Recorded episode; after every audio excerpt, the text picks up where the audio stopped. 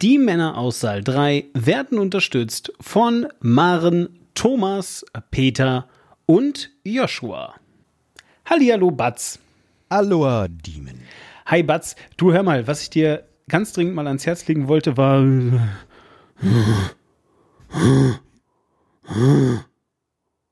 Podcasters together, strong.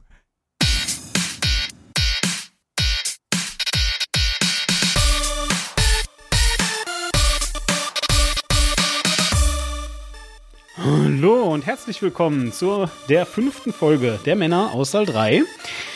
Mein Name ist Diemen, ich bin wie immer nicht alleine. Hier in Spiez zwar schon, aber in Berlin ist der Batz. Hallo Batz. Hallo aus Berlin. Das habe ich schon schon gesagt. Ja, aber ich mag, ich sag das so gerne. Nimm mir das doch nicht. Okay. Nimm mir das doch nicht weg. Nicht auch Das das, ist ein- noch, ja. Das ist, das ist ein bisschen wie, wie Dieter Thomas Heck. Ja, ähm, Also also ist wieder die Männer aus Saal 3 aus Berlin. ich verstehe. Also ähm, für den Fall, dass ihr nach dem äh, kleinen Intro gerade äh, ein anderes Gefühl habt, äh, kann ich euch aber eine Sache definitiv bestätigen. We are not savages. Also Boah. Kommt auch ein bisschen auf die Tagesform an, oder? stimmt, ja tatsächlich. Ja, ich weiß nicht, äh, wie ist das bei dir? Bist du mal wieder nackt und sitztanzt, wie sonst auch? Was? Ah, natürlich, absolut. Ich hab mir mal quasi, das ist mal quasi meine, mein, mein Podcasting-Adams-Kostüm. Äh, ähm. Na Ja, gut. Oder, oder mein Caesar-Kostüm. Dein Caesar-Kostüm, sehr schön. Ach man, das passt Ich ja sitz- perfekt. Ja, ich sitze ich sitze hier quasi haarig und nackt. Ja, mein, mein Geschichtslehrer, ähm, das war ein ähm, äh, Mann mit Halbglatze und Walross-Schnurrbart, äh, ein bisschen dicklich und äh, war gleichzeitig mein Sportlehrer. Witzig, dass Sportlehrer immer entweder dick sind oder richtig krasse Sportskanonen, oder? Wie war es bei dir? Weiß nicht, aber wir hatten einen, der irgendwie alle, alle Mädels flachgelegt hat. Und, und, und, und die, die, die, die nicht wollten, den hat er, glaube ich, beim überm Bockspringen an den Arsch gefasst. Boah, Weswegen Alter. er so einen, gewi- weswegen er so einen gewissen äh, Ruf hatte. Was Ja. haben wir, glaube ich, erst so bei der Abifahrt irgendwie mitgekriegt, dass sie, dass sie dann irgendwie, irgendwie meinen, oh Gott, wieso ist der denn unser Betreuer? okay.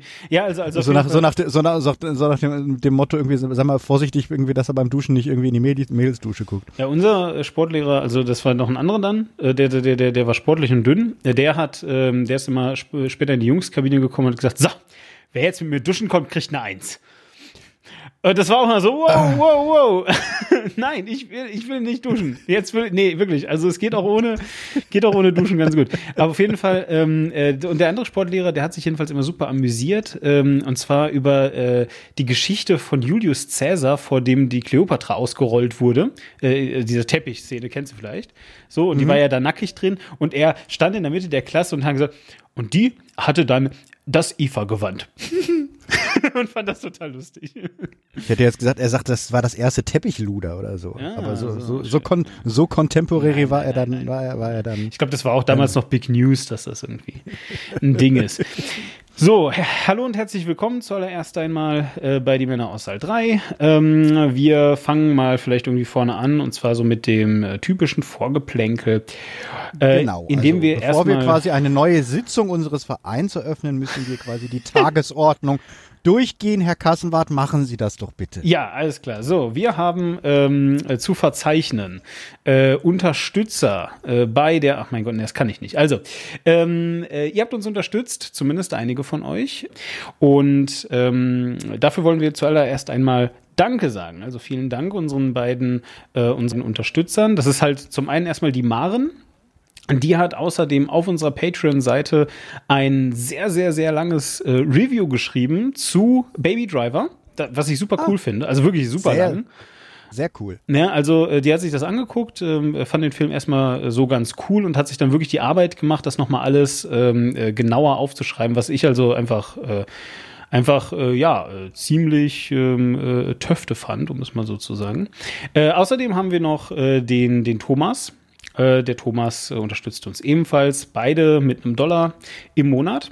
Vielen Dank dafür. Ja, und außerdem danken wir noch äh, dem Peter, der unterstützt uns jetzt ebenfalls. Ähm, Yay! das ist, das ist eine ziemlich coole Sache. Damit haben wir jetzt äh, im Vergleich zu den anderen ähm, Folgen vorher tatsächlich unsere Patreon-Zahl, pa Patreon-Zahl, glaube ich, heißt es, ähm, äh, ja, äh, nochmal um die Hälfte erhöht. Richtig, um 50 Prozent Genau. nämlich, was ziemlich cool ist. Drei Patrons. Äh, Yes. Vielen, vielen, vielen herzlichen Dank. Ähm, äh, ja, danke. Auch von mir. Wir wünschen uns natürlich, dass es noch ein paar mehr werden. Also, wenn ihr Bock habt, kommt vorbei auf http://klar.de und klickt da auf den Patreon-Link und lasst uns irgendwas da. Genau.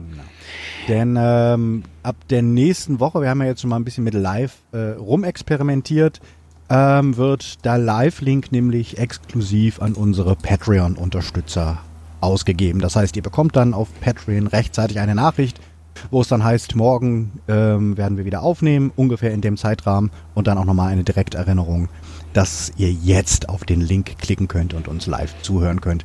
Das wird äh, für die Zukunft äh, für unsere Unterstützer exklusiv sein. Ja, und das ist auch nicht die einzige Sache. Äh, Wir haben äh, zum Beispiel die letzte Folge Baby Driver ist ja wieder ein bisschen ausgeufert. Ich hatte das äh, damals auch gesagt.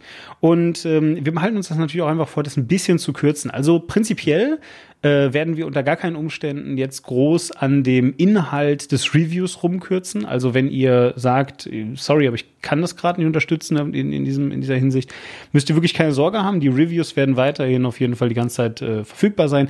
Aber es kann halt eben einfach sein, wenn wir dann da wieder äh, so, so einen Das- dreieinhalb Stunden Podcast haben.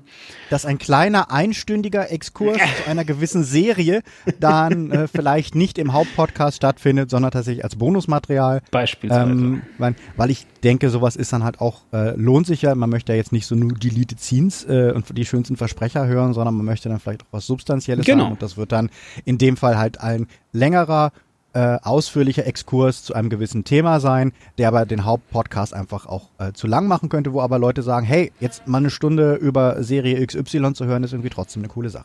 Ja, ich habe jetzt ein Feedback bekommen, das war leider nicht schriftlich. Äh, deswegen ähm, kann ich es nur jetzt gerade so mündlich wiedergeben. Ich habe ein äh, ähm, Feedback bekommen neulich, äh, dass es nicht so cool ist, den ganzen Film nachzuerzählen, sondern dass das vielleicht besser wäre, wenn wir uns irgendwie äh, auf, der, auf die große Gesamtheit äh, beschränken.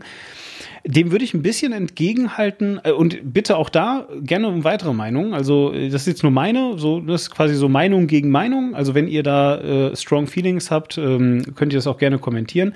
Ähm, ich würde da jedenfalls dem entgegenhalten, ja, tendenziell macht es Sinn, äh, über den großen ganzen Film zu sprechen. Das werden wir zum Beispiel heute bei Planet der Affen auch tun, äh, weil es da einfach ähm, äh, nur so mittelfiel Sinn macht, wirklich jede einzelne Szene zu besprechen. Es gibt aber halt einfach Filme wie zum Beispiel Baby Driver, wo die einzelnen Szenen auch wirklich sehr stark sind und für die für den Gesamtverlauf der Story einfach wichtig. Und, Und wo, die, wo vielleicht die Szenen auch äh, zum Teil interessanter sind als die reine Story. Ja. Also manche, manches kann einfach nicht dem Film gerecht werden, wenn man sagt jetzt irgendwie, wir können, so, wir können sein, dass wir irgendwann dich dazu kriegen, dass du mal einen Horrorfilm anguckst. Und das könnte ein sehr geiler, ein sehr geiler Slasher-Film sein, der aber jetzt auf dem Papier die langweiligste Handlung der Welt hat. Irgendwie Ja. Killer geht los und bringt irgendwie zehn hintereinander zehn Teenies auf. Gibt sieben Millionen Mal als, als Film. Aber es kann ja sein, dass es wieder ein Film ist, der halt ist total originell erzählt und wo zum Beispiel einfach Kevin in the Woods, das ist so der geilste Horrorfilm des Planeten.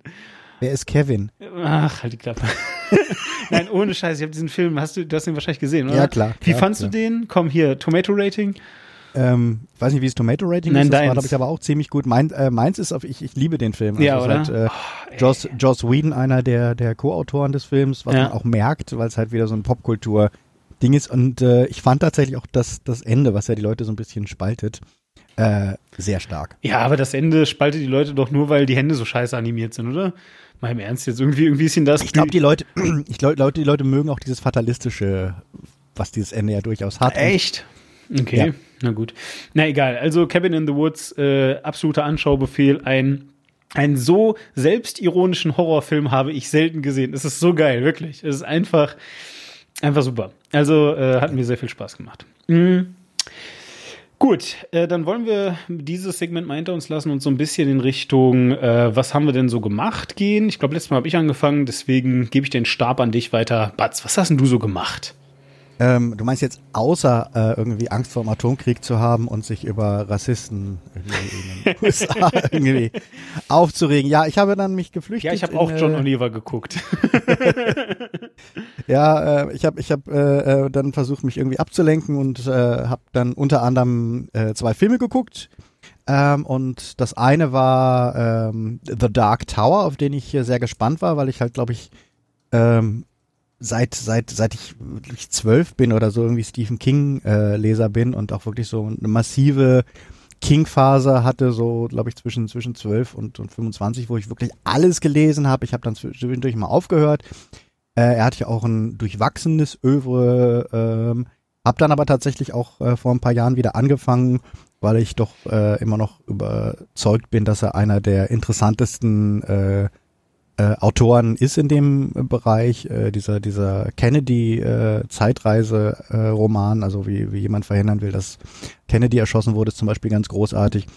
Ähm, aber jetzt kam halt die Verfilmung von Der dunkle Turm ähm, was ja so sein äh, sein Herr der Ringe ist, sein sein äh, Mittelerde, sein Maximum Övre, was er glaube ich äh, Ja. angefangen hat, Ja. als er 17 war, hat das erste Buch geschrieben, ähm, was halt so eine Mischung aus Western und Fantasy Story ist, was halt mit ganz viel gewissen Pathos auch irgendwie seine Welt erzählt. Hast du das halt, Buch äh, gelesen? Oder hab, äh, gehört oder ich- was auch immer? ich habe die komplette Reihe mal äh, gehört, also das erste, die ersten gelesen, später dann gehört. Ähm, ist aber allerdings tatsächlich schon äh, relativ lange her, also ist mindestens irgendwie zwölf Jahre her oder sowas. Ich, Wie ist denn das geschrieben? Weil ich fand nämlich gerade den Vergleich, den du gezogen hast zu Herr der Ringe, sehr, sehr gut.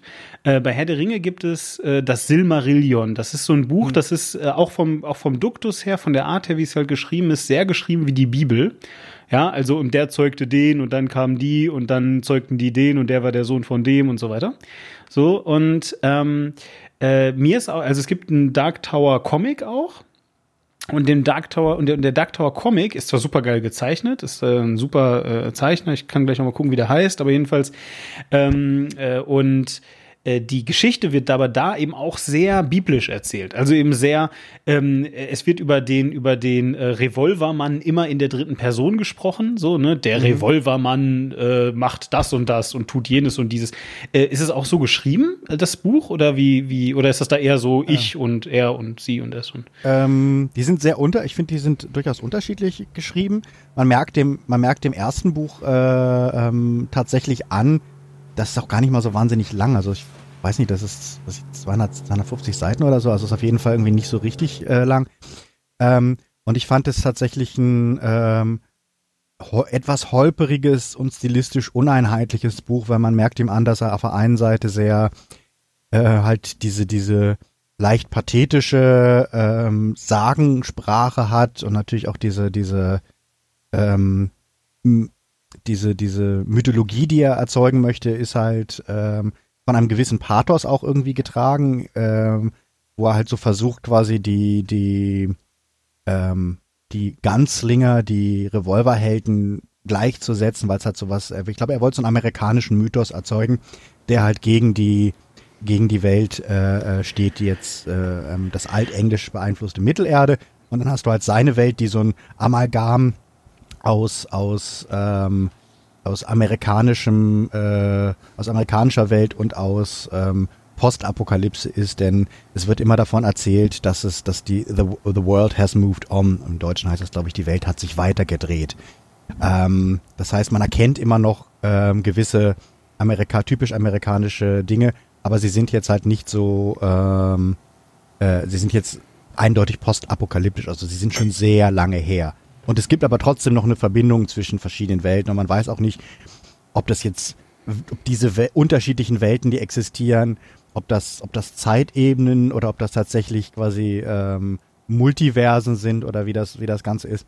Und ich finde die Reihe sehr ähm, thematisch sehr unterschiedlich. Also das zweite Buch, ähm, Drawing of the Three, ist halt, ähm, finde ich, sehr viel pragmatischer, sehr viel mehr wie ein typisches King-Buch geschrieben, weil er sich da auch so auf das, was er eigentlich besonders gut kann, nämlich alltägliche Figuren schildern, die du, der, der, so was ich so, das ist das halt ein Junkie und du hast halt irgendwie äh, Mhm. eine, schwar eine schwarze Frau und du hast halt wirklich so, zwar auch Archetypen, aber halt mehr so diese klassischen King-Archetypen, die du jetzt kennst, während äh, Roland halt immer so ein bisschen ein schlecht greifbarer, sehr diffuser Charakter irgendwie ähm, war. Und ich fand tatsächlich die Nachfolgebücher zugänglicher und interessanter als jetzt das allererste. Ähm, um zum Film zu kommen. Ähm, Warte mal ganz kurz. Hier äh, ja. bezüglich der Zeichner, die heißen übrigens Jay Lee und Jun Chang. Äh, mhm. die, die haben auch unter anderem das Ozymandias Before Watchmen Buch gemalt. Das ist ein ah. sehr geiler Stil. Also es ist richtig, ähm, ähm, ja, ich will jetzt gar nicht sagen, also es ist auf jeden Fall so äh, richtig hart naturalistisch, mit ganz komisch gemalten Gesichtern, die immer, also erstmal ein bisschen asiatisch aussehen, aber vor allem auch immer so ein bisschen befremdlich werden, ganz komische Münder und so. Und ähm, äh, aber halt, also vor allem, vor allem ähm, äh, mit sehr stark abgesetzten Schatten und einfach extrem gut gemalt. Also äh, wenn ihr auf richtig hochqualitativ gemalte Comics steht, ähm, solltet ihr euch äh, den mal ansehen. Äh, echt mal richtig gut. Ja, es lohnt sich auch generell, die Artworks, ähm, die rund um The Dark Tower entstanden sind, äh, sich anzugucken, weil ich finde, die Ikonografie, die, die King da erschaffen hat, und die er zusammen halt auch mit den, mit den Zeichnern erschaffen hat, die ist halt schon ziemlich gut. Also es gibt halt auch einfach sehr, sehr geile Zeichnungen zu The hm. Dark Tower, die zum Teil Buchcover sind, aber zum Teil halt auch einfach so entstanden sind. Und der Film halt kann das einfangen oder?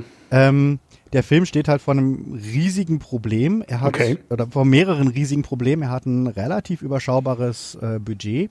Ist der Hauptcharakter eigentlich normalerweise auch schwarz? Irgendwie habe ich den anders ähm, oder oder divergiert das einfach von? Ähm, der wurde immer weiß gezeichnet. Das ja, ist, ne? glaube ich, einfach eine Casting-Entscheidung, ja, dass sie, okay, dass, gut, dass ja, sie gesagt haben. Ja ähm, dass wir jetzt entschieden haben, den Schwarz zu besetzen. Find ich habe ja, ich hab ja nichts gegen Schwarze, aber ja, ja. Ähm, ich finde, ich finde es, äh, ich finde es aber unproblematisch, weil es eigentlich auch für die Story jetzt nicht ja. wirklich eine Rolle spielt. Also es gibt halt andere Charaktere, wenn sie die jetzt äh, ähm, racial-mäßig, also wenn sie Odetta irgendwie, Odetta irgendwie umgecastet hätten, ähm, wäre es, glaube ich, ein äh, Problem gewesen. Ähm, für äh, den Film, also für, für die Rolle von Roland sehe ich das jetzt eigentlich überhaupt nicht. Und äh, Idris Elba ist, macht auch einfach einen ziemlich guten Job.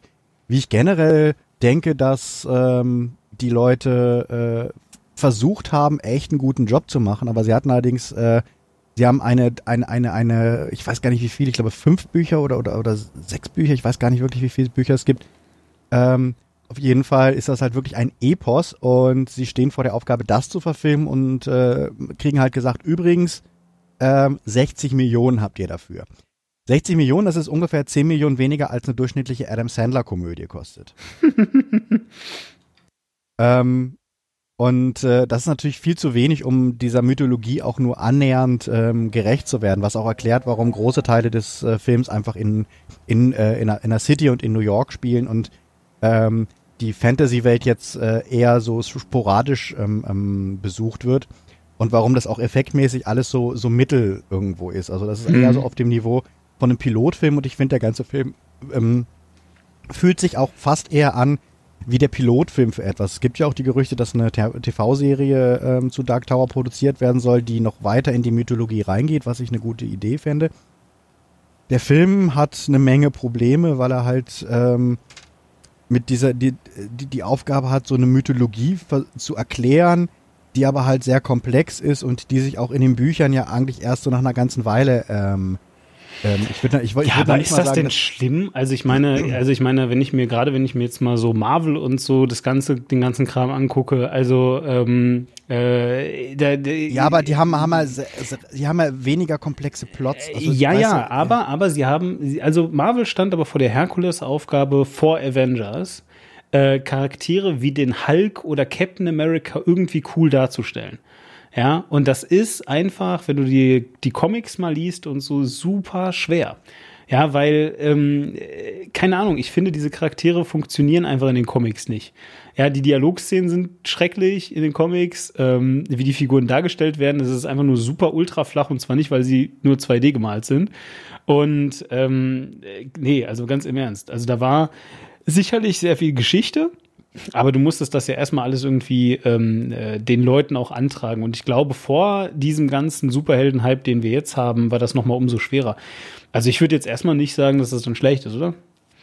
Ähm, Ja, aber die, das Problem ist halt, dass die eigentliche Story sich bei, bei, bei Dark Tower halt so langsam während der Bücher rausschält. Mhm. Das ist jetzt nicht so, wo du einmal Superheld äh, hat irgendwie seine Origin Story, was ja irgendwie bei 90% aller Superheldenfilme ist muss irgendwie zu sich selbst finden, dann taucht ein Supergegner auf, er glaubt ihn irgendwie besiegen zu können, dann kriegt er vom Gegner aufs Maul, hat seine dunkelste Stunde, äh, hat irgendwie gefailt, hat sich überschätzt und dann äh, zum Schluss kommt er, also das ist ja ein relativ simples Ding, was wir da jetzt erzählen. Bei The Dark Tower haben sie halt gar nicht erst versucht, ein konkretes Buch zu verfilmen, sondern das ist mehr so inspired by, weil es halt tatsächlich wenig Sinn machen würde, äh, mit, mit den geringen Ressourcen, die sie haben, halt äh, die ganze die ganze Trilogie, die ganze äh, Saga irgendwie Ja, das ist umzusetzen. so das Batman Ähm, wie Superman, der. Ja. Und sie haben natürlich das Problem, dass Roland jetzt nicht der, der charismatischste ähm, Held ist. Der ist halt ein, Ja, ein cooler ein bisschen, Hund, ne? ein, ja, aber er ist halt, einerseits bietet er sich natürlich an, aber er ist eher auch jemand, der reagiert als agiert in den, in den, in den ja, Büchern. stimmt, ja. Und der ist halt so, er geht halt weiter und er folgt halt dem Mann in Schwarz und äh, da, da, da, da, und der Mann im Schwarz ist also der Schwachpunkt des Films Matthew McConaughey. Ich meine, du nimmst dem Matthew McConaughey natürlich immer ab, dass er ein Arschloch ist. Das äh, ist aber, glaube ich, eher Matthew McConaughey. Das ist jetzt nicht, ähm, Ja. das ist ja, das ist jetzt nicht irgendwie groß geschauspielert, sondern er hat einfach so ein bisschen die, ich bin, bin ein aalglattes Arschloch äh, Ausstellung. Ansonsten spielt er die, spielt er die, die Bösewichtrolle relativ äh, äh, schlaftrunken wirkt also auch wirklich, als hätte er nur irgendwie sich sein, sein, sein äh, Paycheck abgeholt. Und die paar coolen Momente, die er hat, ist äh, tatsächlich ähm, eher drehbuchbedingt, dass es halt so Momente geht, wo er dann an, an Leuten vorbeigeht und sagt dann irgendwie angry oder irgendwie sei böse, sei, sei, sei, sei, sei eine fiese Dämonenschlampe und dann verwandelt sich halt so ein Mädchen in eine fiese Dämonenschlampe. Ja, wie, wie, Ähm. äh, vielleicht reden wir, vielleicht reden wir darüber auch nochmal, wenn wir den Film dahinter besprechen, über das alles. Und ähm, Genau, ich wollte nur kurz, ich wollte sagen, ich finde es einen ehrenwerten Versuch ähm, mit, und man merkt an, dass alle Leute sich unglaublich Mühe gegeben haben, was draus zu machen. Es ist nicht grundsätzlich gelungen, aber ich finde, es ist auch keineswegs so vollkommen gescheitert wie ähm, das Kritiker und auch das Publikumsechos. Also der Film hat verheerende Einspielergebnisse, soweit Echt, ich das ja? mitbekommen Okay. habe. Hat, äh, glaube ich, einen unterirdischen äh, Rotten Tomato Wert.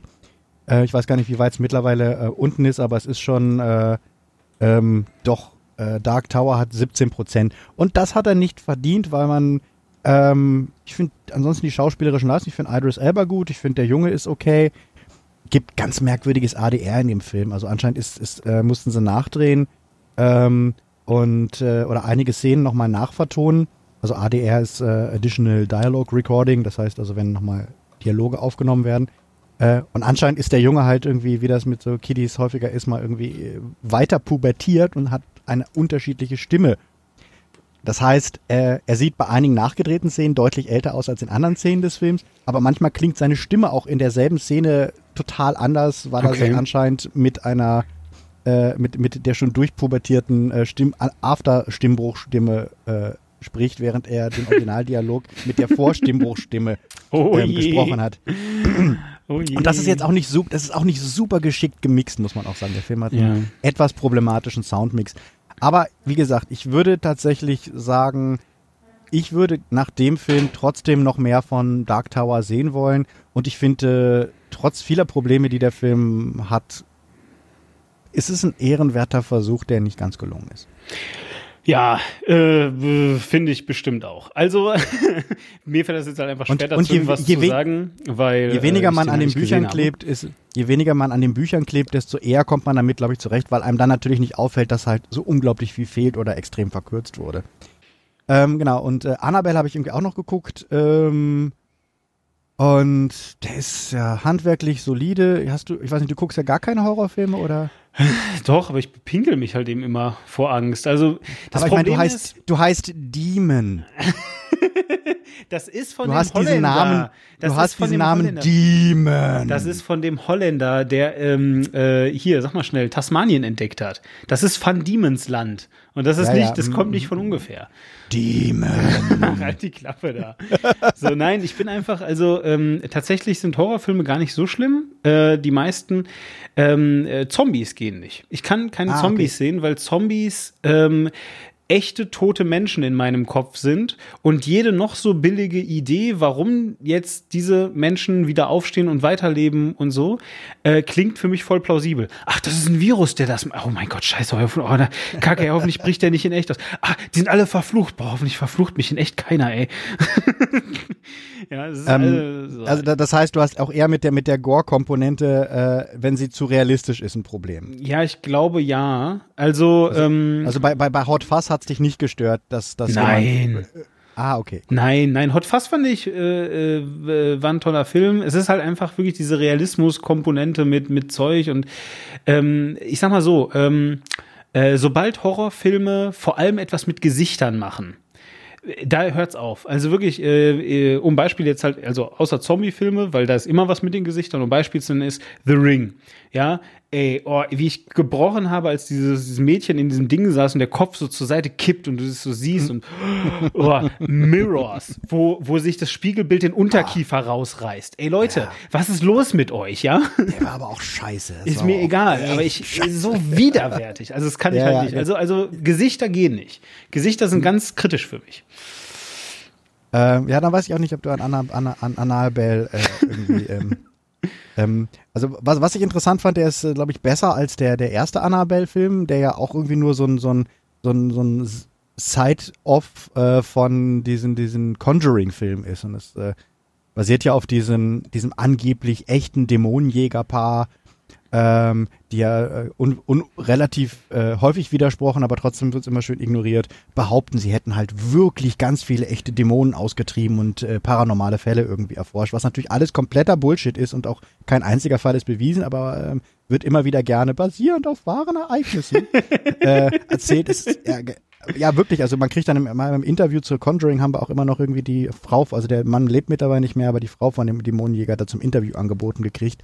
Die gehen auch wirklich noch stark mit hausieren die Filme sind, glaube ich, handwerklich ganz gut gemacht, aber es, es hängt mir immer quer, dass sie bei Conjuring mit diesem basierend auf wahren Ergebnissen ankamen. Warum, ja, warum totaler, macht man das? Totaler Bullshit ist. Ja. Ja, weil's, weil, weil die Leute halt auch irgendwie sich Ghost Hunter und diese ganzen Scheißserien angucken, wo auch immer so, oh, wir gehen der Sache auf den Grund und das ist. Aber ist das fake. wirklich, aber ist das, also ich meine, nein, ich, äh, also auf einer psychologischen Ebene, weißt du das zufällig oder weiß das vielleicht einer unserer Hörer?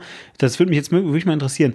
Äh, wenn, äh, wenn du Menschen Menschen bei einem Thema, wo es offensichtlich nicht der Fall ist, ja, sagst, äh, das basiert jetzt auf der Realität, macht das was mit dir? Auch dann, wenn du weißt, dass es Quatsch ist? Also, also äh, fühlst du es dann ja, vielleicht absolut. intensiver oder so? Absolut. Ja? Du wirst gerade bei so Geisterkram wirst du immer ganz viele Leute. Ich meine, guck dir an, wie viele Leute auf. Ich meine, es gibt in Berlin, glaube ich, mittlerweile dreimal im Jahr irgendwie so eine so eine Esoterikmesse. Mhm. Es gibt einfach ganz ganz viele Leute, die, die, die da irgendwie einen Schuss haben und an sowas, ja, man weiß es ja nicht genau. Und, Zeig mir einen Gegenbeweis. Wie, genau, und die irgendwie wie sich irgendwelche welche Kraftsteine äh, ah, im, im, äh, bestellen und so ein Zeug. Na gut, und ja. die, die, die erzählen, ich habe da auch schon mal irgendwie was gespürt. also Anal. Ja, ja, Anal, Anal. Warum, genau. warum, warum nennst du das überhaupt so? Das ist so eklig, Anal. Ja. Das ist, ja. ja aber ist jetzt auch nicht schlimmer als der Original. Also, ähm, wie gesagt, ich wollte einfach nur sagen, der Film ist äh, solide gemacht, äh, solide geschauspielert, hatten relativ für diese Art von Film, die kosten ja alle immer nicht so wahnsinnig viel, mhm. aber hatten relativ hohen äh, Production Value. Ähm, ist aber halt auch gleichzeitig wieder so, ich habe immer das Gefühl, man könnte alle diese Filme, ob das jetzt äh, Conjur die Conjuring sind oder die Annabelle-Filme oder ähm, diese ganzen Geisterfilme der, der letzten, letzten Jahre, die könntest du alle zusammenschneiden ähm, und man wird den Unterschied einfach nicht, nicht äh, merken. 15 Millionen, dafür sieht er echt gut aus. Also das muss man sagen. 50, ich sehe gerade, der hat 15 Millionen gekostet, deswegen mhm. werden diese ganzen Horrorfilme ja auch irgendwo gedreht. Ähm, weil die kosten alle nichts. Das ist ja. eigentlich das Geilste, was im Studio passieren kann. Äh, hattest du mir das eigentlich erzählt? Doch, du hast mir das, glaube ich, sogar erzählt, irgendwie in der, in der, in der zweiten Folge oder sowas, mit dem, äh, dass Horrorfilme eigentlich waren, um diese Vietnam-Sachen äh, zu verarbeiten. Ja, Echt, ist das wahr, ja? Naja, das, das was heißt nicht Ur, also nicht das Genre an sich, aber okay. es, äh, Horrorfilme haben halt immer äh, auch Zeitgeist wiedergespiegelt ja. und sind halt, weil sie billig zu produzierende Filme waren, wo jetzt nicht normalerweise ein großes Konsortium dranhängt, zu sagen, können wir das machen, weil das muss ja für alle vier Quadranten, für, weißt du, weißt du, da Mhm. sitzt die Marketingabteilung, sondern die können sich auch mal was trauen. Mhm. Deswegen kannst du auch, hast du auch irgendwie so einen Horrorfilm wie Get Out, wo, wo es halt im Wesentlichen um Rassismus geht.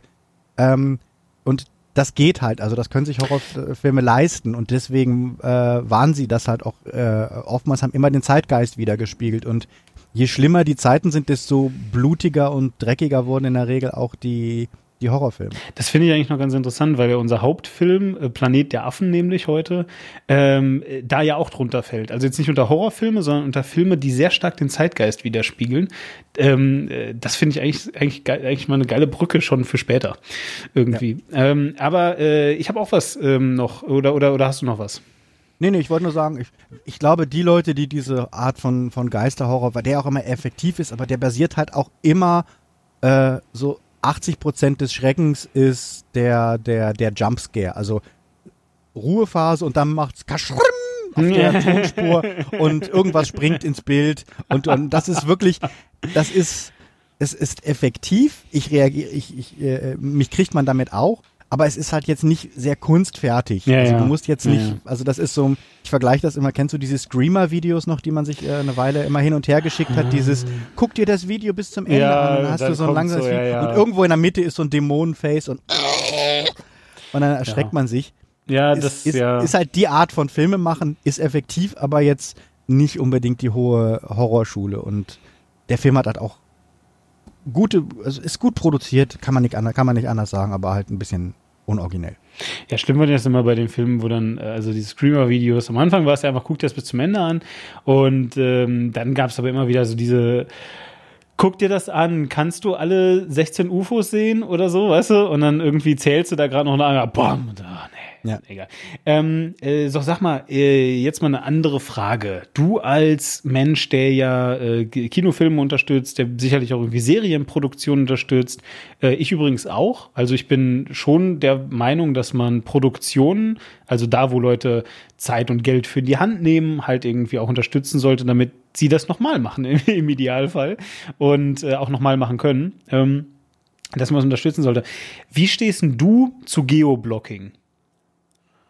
Ähm, ich finde, Geoblocking sollte irgendwie ein Relikt Ja, ne? sein, dass, dass wir irgendwann überkommen. Ja. Das kommt, das ist, das ist natürlich wirklich ein Relikt aus einer Zeit, der, aus, aus der analogen Zeit, Ja. als Filme, äh, als, als die Welt getrennt war durch äh, viel, viel Wasser, viel, viel, Viel Luft, viele, Kilome- viel. Viel, viele, viele Kilometer, als es auch noch üblich war, dass ein Film in Deutschland zum Teil irgendwie drei, drei vier Monate später Ja, oder auch Jahre. also ich, ich habe jetzt mal geguckt. manchmal, ma- manchmal, manchmal waren es Jahre, aber in der Regel war es halt irgendwie doch schon ein paar Monate, die zwischen dem US-Staat lagen. 90, 90, äh, nee, nee, nee, nee, nicht 90er, 80er Jahre, ja. Ähm, äh, äh, guck dir mal die Erscheinungsdaten von Asterix auf Französisch. Asterix, es ist jetzt wirklich ein riesen Trickfilm-Genre, ja. Guck dir mal die Erscheinungen bei Asterix in Frankreich an und in Deutschland. Da sind teilweise drei Jahre dazwischen oder so, bis die es mal übersetzt haben.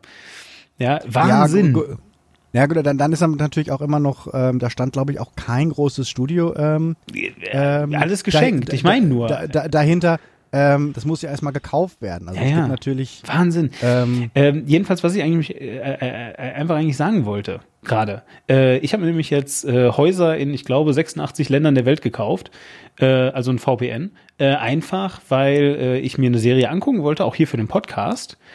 Ähm, Preacher nämlich. Und den gibt's tollerweise auf Amazon Prime. Und ich habe Amazon Prime, ich habe mir das gekauft. Ich bezahle dafür im Jahr so und so viel Geld. Und dann wollte ich mir das angucken und dann kommt, das ist in deinem Land nicht verfügbar, weil es gibt nämlich keine Schweizer Version von Amazon. Es gibt nur eine deutsche. Ich, ich kann nur auf Amazon.de gehen und auf Amazon.de kriegst du auch nur das deutsche, ne, so. Und für die Schweiz ist es alles nicht, äh, da, da darf man nicht.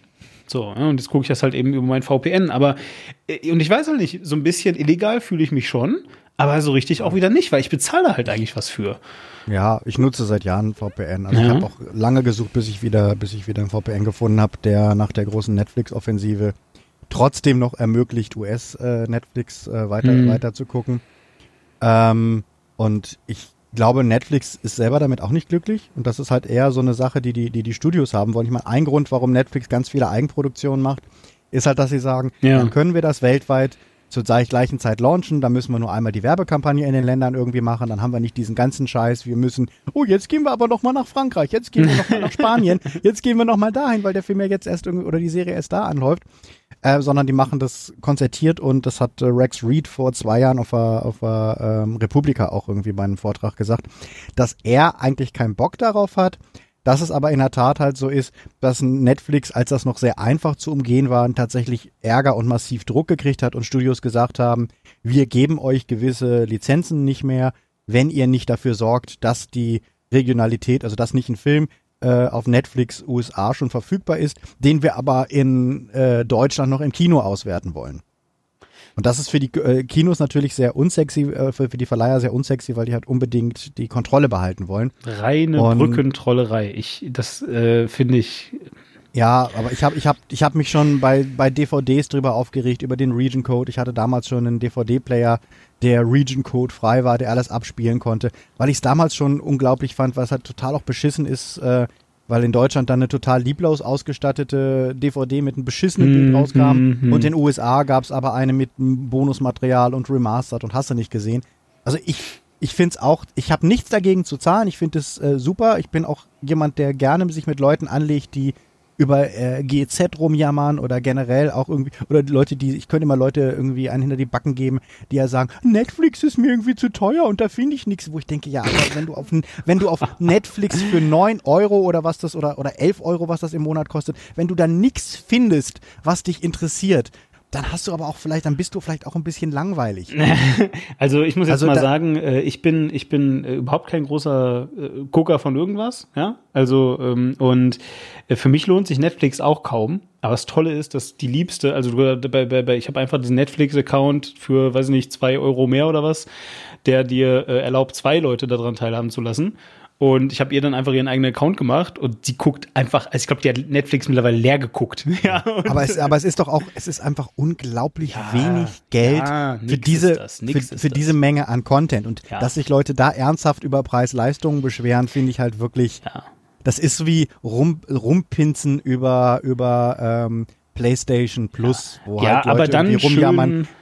Weißt du, irgendwie, du zahlst, du zahlst halt irgendwie 50 Euro oder demnächst halt irgendwie 59 Euro im Jahr damit du jeden Monat drei, vier Spiele irgendwie kriegst. Und dann sind immer noch Leute, die sagen, ja, aber es ist nicht jeden Monat irgendwie ein, ein mega Triple, A Titel, wo ich denke, ja, aber wie viel zahlst du pro Spiel? Also ja, aber, aber weißt du, weißt du, dann schön für die Bundesliga Premiere Plus kaufen oder Sky, ja, oder sonst was für 86 äh, Euro im Monat. Ja, und wenn ich überlege, wofür die Leute dann irgendwie Geld ausgeben naja. für irgendwelche Kackscheiße, wo es nicht hinterfragt wird und dann aber rumjammern, wenn sie irgendwie mal Geld für, für, für Kino oder für Netflix oder sonst was ausgeben müssen, ähm, seien wir doch froh, dass es heute diese, dass, dass sich was getan hat dass wenigstens die Content-Industrie sich ein bisschen mal bewegt. Also, also, also ich muss mich, ich muss mich da natürlich halt am Riemen reißen, weil das ist die Einstellung, vor der ich ganz doll Angst habe. Ich finde, man sollte auf keinen Fall froh sein mit dem, was wir haben, weil das ist immer noch nix.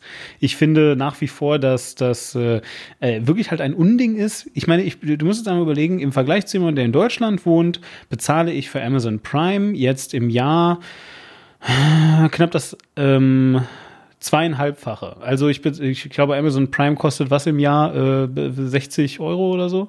Ja, ja. ja. So, äh, dann bezahle ich nochmal das gleiche Geld, weil ich gerade ein Sonderangebot habe, damit ich einen vernünftigen VPN-Hoster äh, kriege. Weil ich ja natürlich eben jetzt nicht einfach einen VPN-Hoster will, der sonst was mit meinen Daten macht, sondern ich hätte gerne einen VPN-Hoster, der mir schriftlich gibt, dass meine, ähm, dass mein Routing nicht irgendwie äh, gespeichert wird äh, und so weiter, ne? Keine Rückverfolgung und sonst was, weil will ich halt nicht, ja. Hinterher kommt äh, Netflix und schließt mich aus ihrem Angebot aus oder so, habe ich auch keine Lust zu. Ähm, äh, und dann musste ich auch noch einen entsprechenden VPN-Client ähm, äh, besorgen, der irgendwie, weiß ich jetzt nicht, 20 Dollar gekostet oder sowas. Also alles in allem jedenfalls ähm, ziemlich äh, viel Geld, was ich jetzt einfach dafür ausgeben muss, nur damit ich das Gleiche machen kann wie jemand, der, und ich meine, ich wohne 150 Kilometer von der deutschen Grenze weg, so, ja. Und da denke ich mir halt so, ja, okay. Äh. Nee, ich wollte auch nicht, ich wollte auf keinen Fall gesagt haben, dass äh, man sich mit dem zufrieden geben soll, was was ist, weil jedes Mal, wenn ich mir alleine die die Haptik und wenn ich mir die wenn ich mir die Software irgendwie angucke, außer Netflix finde ich alle ja. ähm, finde ich alle irgendwie Apps scheiße. Also Ja, wirklich, stimmt, die das Amazon-App ist, zum, ist zum Kotzen schlecht, die Watch Ever war irgendwie grauenhaft, Maxdome ist eine, ist eine, ist eine Katastrophe, was Suchen und Aufrufen von Mhm. Content angeht. Alle, die sind alle scheiße. Und Mhm. da muss ich auf jeden Fall was tun und ich bin völlig bei dir, was, die, was das Region-Blocking angeht, ähm, dass wir da auch wegkommen müssen. Ja, und ich glaube, das ist ich glaube, Netflix arbeitet schon daran, dass sie jetzt auch immer mehr bei neuen Lizenzen darauf achten, dass sie die Sachen möglichst äh, in allen Territorien zu machen. Aber bei gewissen Sachen wird es das einfach nicht geben, weil wenn äh, ein Film hier gerade äh, noch im Kino läuft, dann wird der Verleiher den nie und nimmer für Deutschland schon für Netflix freigeben. Und- dann, und sagen, ich- dann gehen nämlich auch die Kinobetreiber wieder auf die Barrikaden und sagen, sag mal, spinnt ihr? Wie sollen wir hier auf den grünen Zweig kommen? Ich weiß aber echt nicht, ob das die Kinobetreiber rettet. Ähm, äh, also ganz im Ernst nicht. Ich, ich, ich, ich sehe, das ist immer so ein, das ist immer so ein geiles Argument und vielleicht äh, einfach noch mal, um das jetzt schnell zu beenden. Ich finde dieses Argument so geil, dass Leute kommen und sagen, dadurch, dass ähm, weiß ich jetzt nicht, 20 Millionen Leute sich jetzt äh, diese Serie hier ähm, oder diesen Film auf Netflix angeguckt haben, die wären sonst ins Kino gegangen. No fucking way. Ja, von diesen 20 Millionen Leuten äh, wären irgendwie 18 Leute hätten den Film einfach ausgelassen. Ja, äh, äh, halt 18 Millionen, weil, weil, weil die einfach gesagt haben, nein, ich will nicht ins Kino, ich möchte das nicht ausgeben, ich will da nicht hinfahren, ich finde mein Kino scheiße, whatever. Ja, es gibt so viele Gründe, nicht ins Kino zu gehen für Menschen oder nicht die, die CD zu kaufen oder was auch sonst. Und ich finde, das ist immer ganz schlimm, wenn Leute so tun, als wäre das ähm, eine reale Kundengruppe, die ihnen jetzt speziell durch den Lappen geht, nur weil das woanders jetzt veröffentlicht wurde. Ist Ähm, passiert nicht. Aber da gibt's, also es gibt Studien, die, die tatsächlich den Zusammenhang äh, feststellen, Ja, dass, klar. dann, wenn, dass dann, wenn ein Film ähm, parallel anläuft, da gibt's ja auch Versuche, Untersuchungen zu, ähm, dann ist es tatsächlich so, dass mehr Leute den Film auch nicht im Kino gucken. Also es geht den Ja. Leuten schon was. Was nicht legitim ist, ist wie bei Raubkopien auch schon früher zu sagen, alle Leute, die das Spiel sich Genau. raubkopiert haben, hätten Ja. das ansonsten gekauft. Da bin ich bei Raubkopien immer schon auf die Barrikaden gegangen. Und natürlich hätte nicht jeder, der sich den Film dann zu Hause anguckt, das Ganze gemacht. Aber dass es gar keinen Effekt hat, nein, ähm, nein, es hat nicht also, gar keinen Effekt, nein, äh, aber und gerade bei gerade so so ein Volk von von Couchkartoffeln wie die Deutschen, die ja nun wirklich, Mhm. glaube ich, so am unteren Ende der der Kinobesuchshäufigkeit äh, stehen in Europa. Also wenn es mit Franzosen, wenn das mit Iren, wenn das mit Engländern im Vergleich sind, die Deutschen ja wirklich die das absolute Schlusslicht, was Kinobesuche äh, angeht. Und äh, ich, ich, sag mal, ich verstehe die Angst der Kinobetreiber ähm, durchaus. Äh, und ich versuche halt auch immer irgendwie den Leuten zu sagen, gewisse Sachen müsst ihr euch einfach im Kino angucken. Also es macht jetzt, also wir hatten es mit Dunkirk, ja, es macht keinen Sinn, sich Dunkirk, Ja, äh, wenn man ja, ihn sich stimmt. anguckt, äh, sich zu Hause anzugucken. Das ist egal, wie groß dein Fernseher ist, es ist ein Witz. Hm, Und das das, ist ich finde, Fall. gleiches gilt auch für erste Mal Herr der Ringe gucken oder sowas. Äh, ich finde, das ist eine, das ist völlig äh, äh, indiskutabel zu sagen, ich habe Herr der Ringe gesehen, wenn das Einzige, was, was, was du gemacht hast, den das erste Mal auf deinem Wohnzimmer äh, Fernseher zu Hause zu gucken. Du kriegst nicht denselben Effekt. Das ist halt ganz lustig. Ich glaube, dass das Problem, äh, das Thema will ich jetzt wirklich mal abschließen, sonst kommen wir gar nicht mehr voran. Ähm, äh, ich glaube wirklich, dass das Hauptproblem ist, dass die Leute ihr aktuelles Fernseh-Soundsystem, das, was sie sich jetzt aufgebaut haben, weil sie gerade alle Mitte, Ende 20 sind, ihren ersten guten Job haben und ähm, äh, so weiter, dass sie das vergleichen mit, was sie in Erinnerung haben von damals, als sie mit elf ins Kino gegangen sind. Weil äh, ich habe nämlich jetzt erst neulich in einem anderen äh, Podcast von einem, äh, von einem Freund gehört, äh, der dann so meinte, ja, aber Kino, das ist halt einfach so scheiße und das, der einzige, das, Einzige, was ich irgendwie mit Sound verbinde, ist, dass Leute neben mir mit der Popcorn-Tüte rascheln und das ist alles laut und äh, äh, der Sound ist überhaupt gar nicht besser als bei mir zu Hause und so weiter. Und äh, also sorry, ja, not gonna Es sind aber happen. auch Leute, die sich nach hinten setzen im Kino und irgendwie sagen, es, mir ist Surround völlig, völlig egal. Nein, und wieso? Das ist all you. okay. So, schön. Ähm, ja, nee, so, so, so, so, viel, so viel da. Ich bin äh, ge gegen Geoblocking und ich glaube, das ist ein Problem, da müssen wir wegkommen, weil es kann nicht immer nur sein, dass allen Arbeitnehmern gesagt wird, es ist die Globalisierung und ihr müsst euch darauf einstellen, Ja. dass ihr im Konkurrenzkampf steht mit dem, mit dem chinesischen Arbeiter, der das alles viel billiger produzieren kann. Aber in dem Moment, wo du als Kunde sagst, ja, aber ich möchte jetzt auch einen Vorteil davon haben, dass Mhm. ich das irgendwie global ist und äh, das merke ich ja so, wenn ich Au- Audiobooks hole, ähm, ja, dann bin ich halt auf das Scheißangebot angewiesen, äh, nicht Scheiß, also das ist schon okay, aber auf das Angebot angewiesen, was Audible.de hat. Und einen Haufen Mhm, Bücher, die ich gerne äh, hören würde, gibt's halt bei Audible.com oder bei anderen Anbietern, die kann ich aber wegen Region-Scheiße irgendwie nicht, äh, nicht runterladen. Und Ja. da, das kotzt mich halt an. Ja, das wollte ich halt auch sagen. Also ich meine, ich bin auch in einem äh, Berufsfeld, wo ich morgen theoretisch gesehen in die USA abkommandiert werden kann. Einfach so. Ja, so die können dann sagen, hier, jetzt ist hier ein Projekt in den USA. Klar, ich habe jede Menge Vorteile. Ich kann, äh, weiß nicht, meine Familie darf mich dann da besuchen. Ich darf auch wieder zurückfliegen hin und wieder und all sowas. Ja, alles kein Thema. Aber ich bin dann da halt. Ja, so. Ja, vor Dingen, aber vor allen Dingen bist du in einem Berufsfeld, wo du ersetzt werden könntest durch jemand aus den, Ja, aus den USA, weil, weil dir auch. gesagt wird, weil dir gesagt wird, ja, aber weißt du, der macht das irgendwie alles viel billiger. Äh, Ja. und, das, und, und du stehst ja, das, was, was der macht, das könnte der auch von den USA aus machen. Genau, ja. Das ist ja so dieses, das, wo, wo die Firmen halt immer sagen können, wir holen uns die globalen Vorteile Hm. und suchen, wir, wir suchen uns die billigsten Einkäufer und die billigsten Produzenten und sagen, um in, in Deutschland oder woanders die Löhne drücken zu können, ja, aber ihr steht ja auch im Wettstreit mit China und ihr steht ja im Wettstreit mit Indien und so. Äh, und dann, wenn die Konsumenten sagen, ja, aber dann hätte ich auch gern die indischen Preise hier, äh, dann hätte ich, hätte, hätte ich auch gerne irgendwie eine, eine, eine Blu-ray für, für irgendwie 12 Rupien. Ähm, dann heißt es ja, aber nein, das ist ja irgendwie der Markt hier und natürlich kostet, wenn du eine Xbox irgendwie hier kostet, äh, kaufst, dann in Deutschland kaufst, dann kostet sie halt doch mal irgendwie 200 Euro mehr oder äh, 150 Euro mehr als in in, in USA. Es ist alles ein gigantisches äh, Affentheater. Und äh, auch ein gigantisches Affentheater ist Planet der Affen. Haha, goldenste Brücke. Oh, ja. So, ähm, wir haben nämlich Planet der Affen geguckt und zwar ganz viele äh, in unserem Leben, beziehungsweise extra in Vorbereitung äh, auf diesen Podcast. Ähm, welche Planeten der Affen hast du denn bis jetzt alle so in deinem Leben schon mal gesehen? Irgendwann mal. Ich habe gerade die komplette äh, Echt? al- alt, also ich kannte die alle schon mal, aber das war halt wirklich so mit mit neun oder so. Äh, aber ich habe mir jetzt wirklich äh, nochmal die Planet der Affen Box gerade zugelegt und da ist außer der Fernsehserie ähm, nicht äh, alle fünf äh, klassischen äh, Planet of the Apes Filme inklusive reichlich Bonusmaterial irgendwie drauf. Krass. Also, Und ich habe den Burton gesehen und ich habe die ganzen neuen Filme gesehen. Genau, also- eigentlich alle Planet der Affen Filme gesehen. Ja, also, also ich nicht. Ich habe tatsächlich nur den äh, Startfilm, den, den äh, 1968er Planet der Affen gesehen. Ähm, ich habe den Burton-Film gesehen. Ähm, und das war's. Äh, und halt eben jetzt natürlich den äh, neuesten. Äh, ich glaube, es heißt äh, War of the Planet of the, äh, of the Apes oder so ähnlich. Ja, Survival, Planet of the Apes Survival auf Deutsch. Äh, ja, na klar. ja, gut, egal. Äh, jedenfalls ist halt dieser neue Film und ähm, das sind so die, die ich bis jetzt tatsächlich ähm, äh, äh, gemacht habe. So, nicht? Ja, und das, das, schon mal, das schon mal soweit ähm, äh, dazu.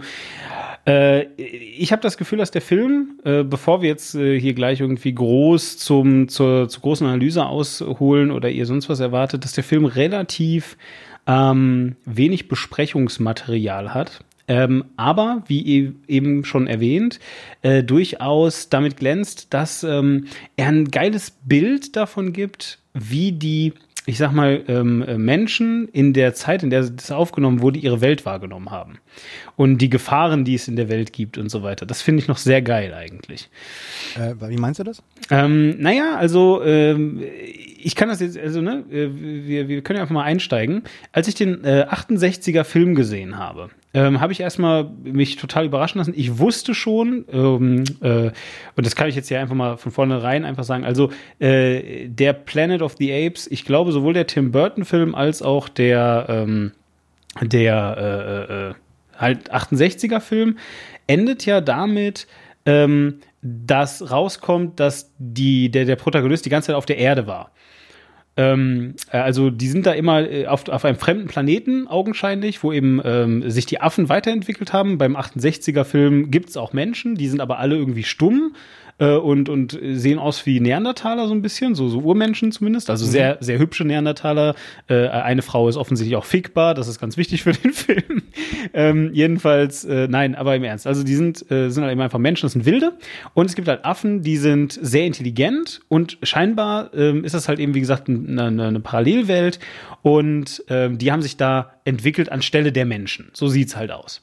Und dann äh, zum Ende des Films äh, finden sie dann eine Puppe, äh, eine äh, Puppe, wo dann halt äh, äh, irgendwie, die man so, so, so drehen kann, ja, so. Und wenn man die dann wieder zurückdreht, dann sagt sie, Mama? Ja, so. Und äh, das ist ja dann der Hinweis in dem Film darauf, dass offensichtlich Menschen schon mal reden konnten, vielleicht also eine vergessene Zivilisation von Menschen existierte. Und dann ganz, ganz am Ende reitet er mit seiner Urmenschenfreundin äh, über den Strand und sieht die Freiheitsstatue wie sie so im Sand ist, so halb verborgen in der vergessenen Todeszone, wo keiner hin darf und so weiter. Und äh, flucht halt ganz laut und sagt, ihr habt's vermasselt, ihr Idioten. So. Und damit ist halt eben klar, er ist die ganze you Zeit. Maniacs! Genau, er ist die You really did it! Genau, er ist die ganze Zeit auf der Erde gewesen ähm, und In der, äh, auf der Postapokalypse. genau auf der postapokalyptischen Erde. So 68, das war halt Hochzeit des Kalten Krieges.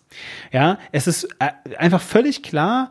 Ähm, und und äh, auch die Szene, wo sie diese Puppe finden, ist ja in einem Bunker, ja. Äh, es ist völlig klar, ähm, äh, wie die Erde untergegangen ist, nämlich höchstwahrscheinlich die, der, der absolute atomare Fallout. Ich glaube, vielleicht wird es später in den Filmen dann noch erklärt, aber äh, jedenfalls in diesem Film wird nicht erklärt, wie die Affen dann intelligent werden konnten, aber wahrscheinlich hat das was. Das, das wird äh, absolut erklärt. Also, Ja? Wird das dann noch erklärt? kann ich kurz noch Ja, ja. Wie das, wie das, Genau, aber auf jeden Fall ist halt eben völlig klar, äh, es war der atomare Fallout, würde ich sagen, ja, der da alles platt gemacht hat und dann ähm, äh, so. Und das ist eine Story, die funktioniert super gut 1968. Ich glaube, die würde heute auch wieder gut funktionieren. Das ist, das ist gerade ein bisschen schwierig. Aber sagen wir vor äh, einem Monat hätte die noch nicht so gut funktioniert. Ähm, wenn es das Einzige wäre, was der Film hätte, würde ich vielleicht sogar sagen, ja. Ähm, ich habe ich hab den äh, tatsächlich vor drei Jahren das erste Mal wieder bewusst geguckt. Und der Film hat ja, finde ich, deutlich mehr als diese ähm, Warnung vor dem atomaren Holocaust. Das ist Absolut. natürlich ein, ein, ein äh, wichtiger Hinweis und das ist natürlich ein wichtiges Element, was auch im zweiten Teil dann nochmal irgendwie zum Tragen kommt. Da geht es dann nämlich um ein, eine, ähm, ein, ein, eine intelligente ähm, Menschen-Mutanten-Kolonie, die die Atombombe anbeten tatsächlich, also wirklich eine Atombombe anbeten, die dann zum Schluss auch detoniert und alle vernichtet. Ähm, der schließt sich also direkt an den, an den, an den äh, ersten Film an und endet quasi mit dem atomaren, äh, mit einem neuerlichen äh, Holocaust. Aber der Film ist ja halt ähm, auf, auf vielen verschiedenen Ebenen lesbar. Er ist einmal halt eine, eine, eine, Rassenallegorie, was in den äh, Fortsetzungen Mhm, halt ja. immer wieder äh, und sogar noch massiv gemacht wurde, weil das war ja auch die Zeit von Black Panther Bewegung, von schwarzer Emanzipationsbewegung, äh, von auch der, der Radikalisierung äh, der, der, der schwarzen Emanzipationsbewegung. Also nicht nur Martin Luther King, sondern eben auch Malcolm X und so. Hm. Und äh, halt großen Zeit von Rassenkrawallen. Also das schwingt natürlich in dem ganzen Verhältnis zwischen Affen und Menschen mit und das wird in den, ist in den Folgefilmen ein ganz, ganz wichtiges, großes äh, ähm, Thema, die dann zum Teil, also gerade der, der, der äh, vierte Film ist äh, Endeffekt äh, äh, Race Riots. Also ist wirklich Okay. Rassen, ist, ist wirklich Rassenkampf, äh, wo es wirklich dar darum geht. Ähm, und äh, du hast, du kannst aber auch noch unterschiedliche Sachen reinmachen, weil es geht ja auch um Religion zum Beispiel. Denn äh, Absolut, ja. im, im, er, Im ersten Teil, da, da haben halt die, die ähm, Leute, die Fragen stellen, also die Wissenschaftler werden, äh, die wissenschaftlich denkenden Affen werden ständig von den religiösen Affen beschuldigt, ja alles, alles kaputt Genau. machen zu, zu wollen. Und warum, ähm, also die, da, da, man könnte es auch, äh, ich habe es damals, also als ich vor, vor drei Jahren den Film gesehen habe, kam es mir so ein bisschen vor, weil da war die Kreationistendebatte gerade sehr im Schwunge hier und da hat man halt sehr viel sich mit mit der mit der religiösen Rechten auch auseinandergesetzt, wo es halt um um äh, was wird an den Schulen gelehrt und äh, soll Kreationismus nicht vielleicht gleichbedeutend neben Wissenschaft irgendwie an den Schulen gelehrt werden? Und das ist natürlich auch ähm, das kann man aus dem Film auch rauslesen und der ist extrem, also wirklich, wenn man sich einen Hollywood-Film anguckt, der so religionsfeindlich ist, ähm, und so religions- oder religionskritisch ist und Religion so negativ darstellt, wie es Planet der Affen macht, das ist heute, glaube ich, fast unvorstellbar, dass man das nochmal so krass darstellt. Also, dass da so viele ähm, soziale Elemente in einem Film drinkommen, die alle relativ progressiv sind. Ja, das auf jeden Fall. Ich glaube, es kommt aber auch, also und, und da, da musst du mir vielleicht ein bisschen helfen. Äh, für mich wirkt der Film aufgrund der, des, äh, einfach aufgrund seines Alters natürlich schon wieder ähm, äh, kauzig und putzig und ein bisschen schlecht gemacht. Ja, ähm, da musst du mir jetzt einfach mal sagen, war denn äh, zu dieser Zeit, eben 68, war das so ähm, richtig gut für die Zeit. Also ich weiß, die, äh, die, die Affenmasken sind wirklich gut. Also das muss auch ich sagen, als, als jemand, der es heute sieht.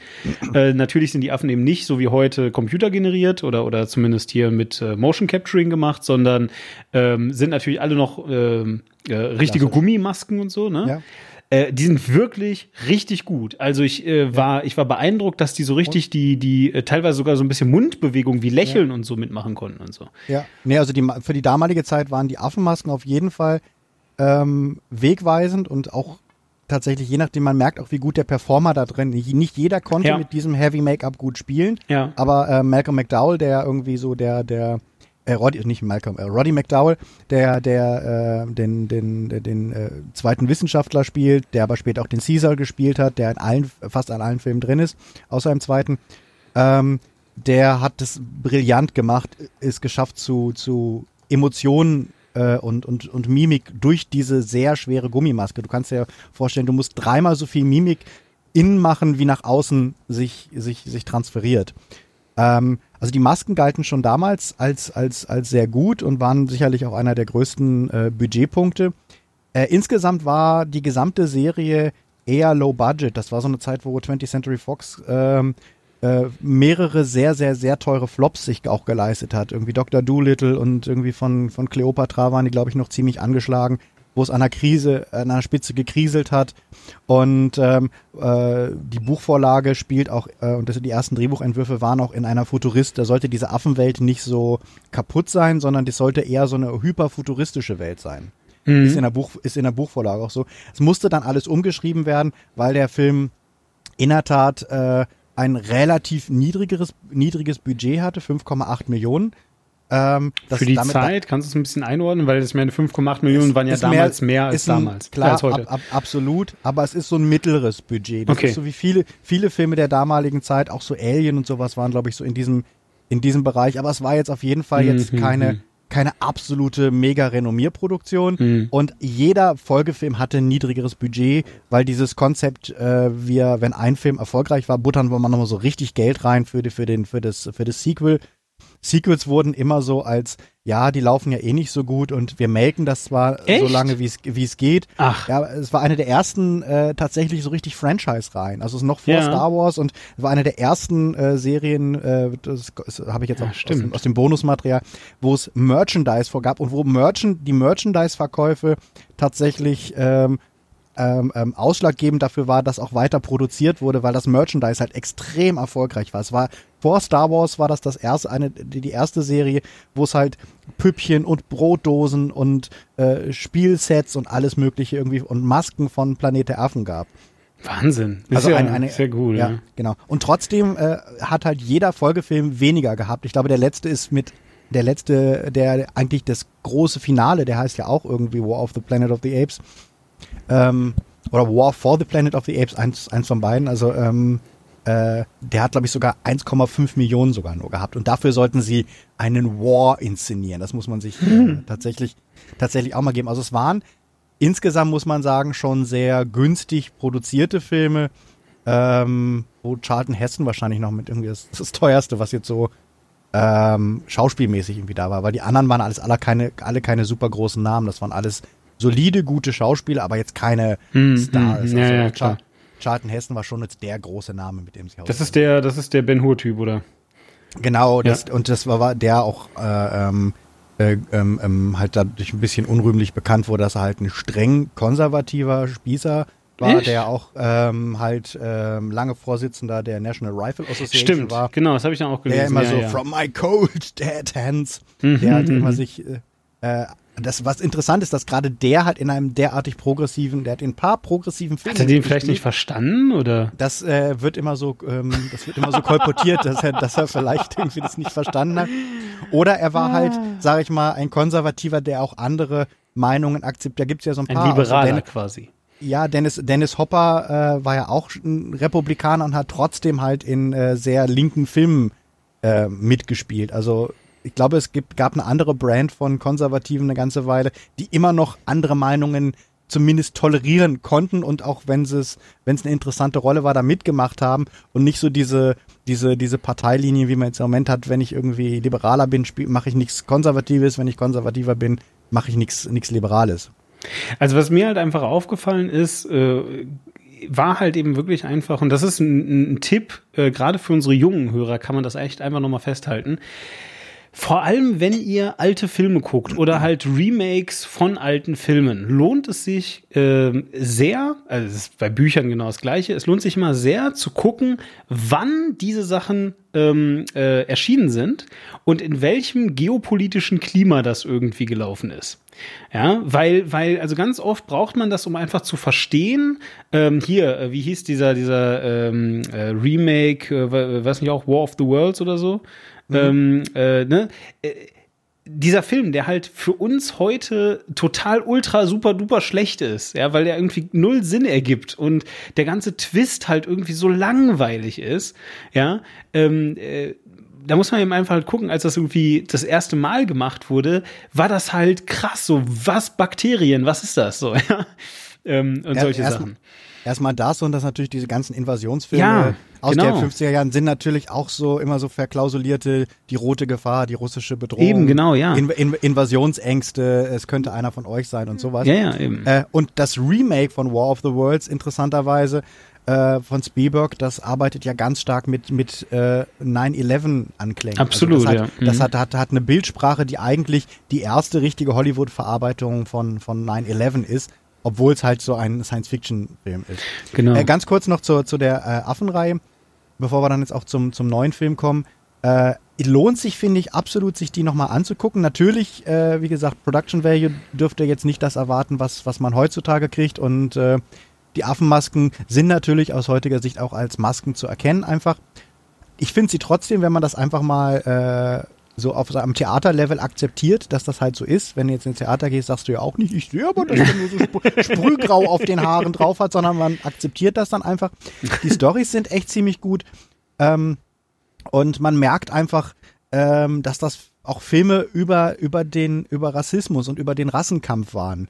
Ähm, weil auch, das war ja die Zeit, als Hollywood sich dann auch zum ersten Mal, alles ist gescheitert, was Hollywood in den 60er und in den 50ern gelernt hatte. Die großen Musicals, die großen äh, Produktionssachen, die großen äh, Effektfilme. Und dann kamen ja plötzlich die ganzen neuen Regisseure, äh, die halt irgendwie gesagt haben, wir machen social aware Filme, wir machen irgendwie Sachen, die mehr in der Realität irgendwie der Leute spielen, wo es dann halt auch äh, ähm, äh, die ganzen Polit-Thriller und sowas aus den 70ern gab.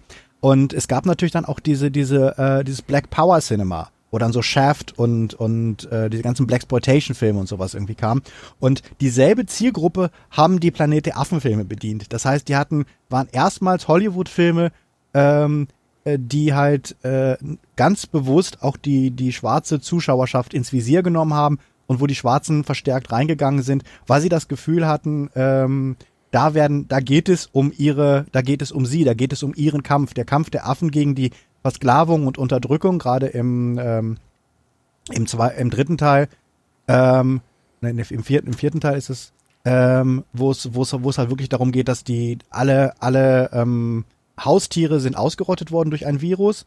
Ähm, also äh, Katzen und Hunde sind irgendwie ausgerottet worden und dann haben die Menschen angefangen, sich irgendwie Affen zu halten ähm, die Affen sind intelligenter geworden durch ihre, ihren Kontakt äh, mit, mhm. dem, mit dem Menschen, haben also wirklich äh, äh, sind eine, einen Evolutionssprung gemacht, mhm. was dazu geführt hat, dass die Menschen die nicht mehr wie Haustiere, sondern wie Sklaven behandelt haben. Das heißt, die, das, der Ist-Zustand am Start vom vierten Film ist Sklaverei. Ganz kurz, vierter Film, ordnen wir das jetzt mal ganz kurz ein. Von wann ist der?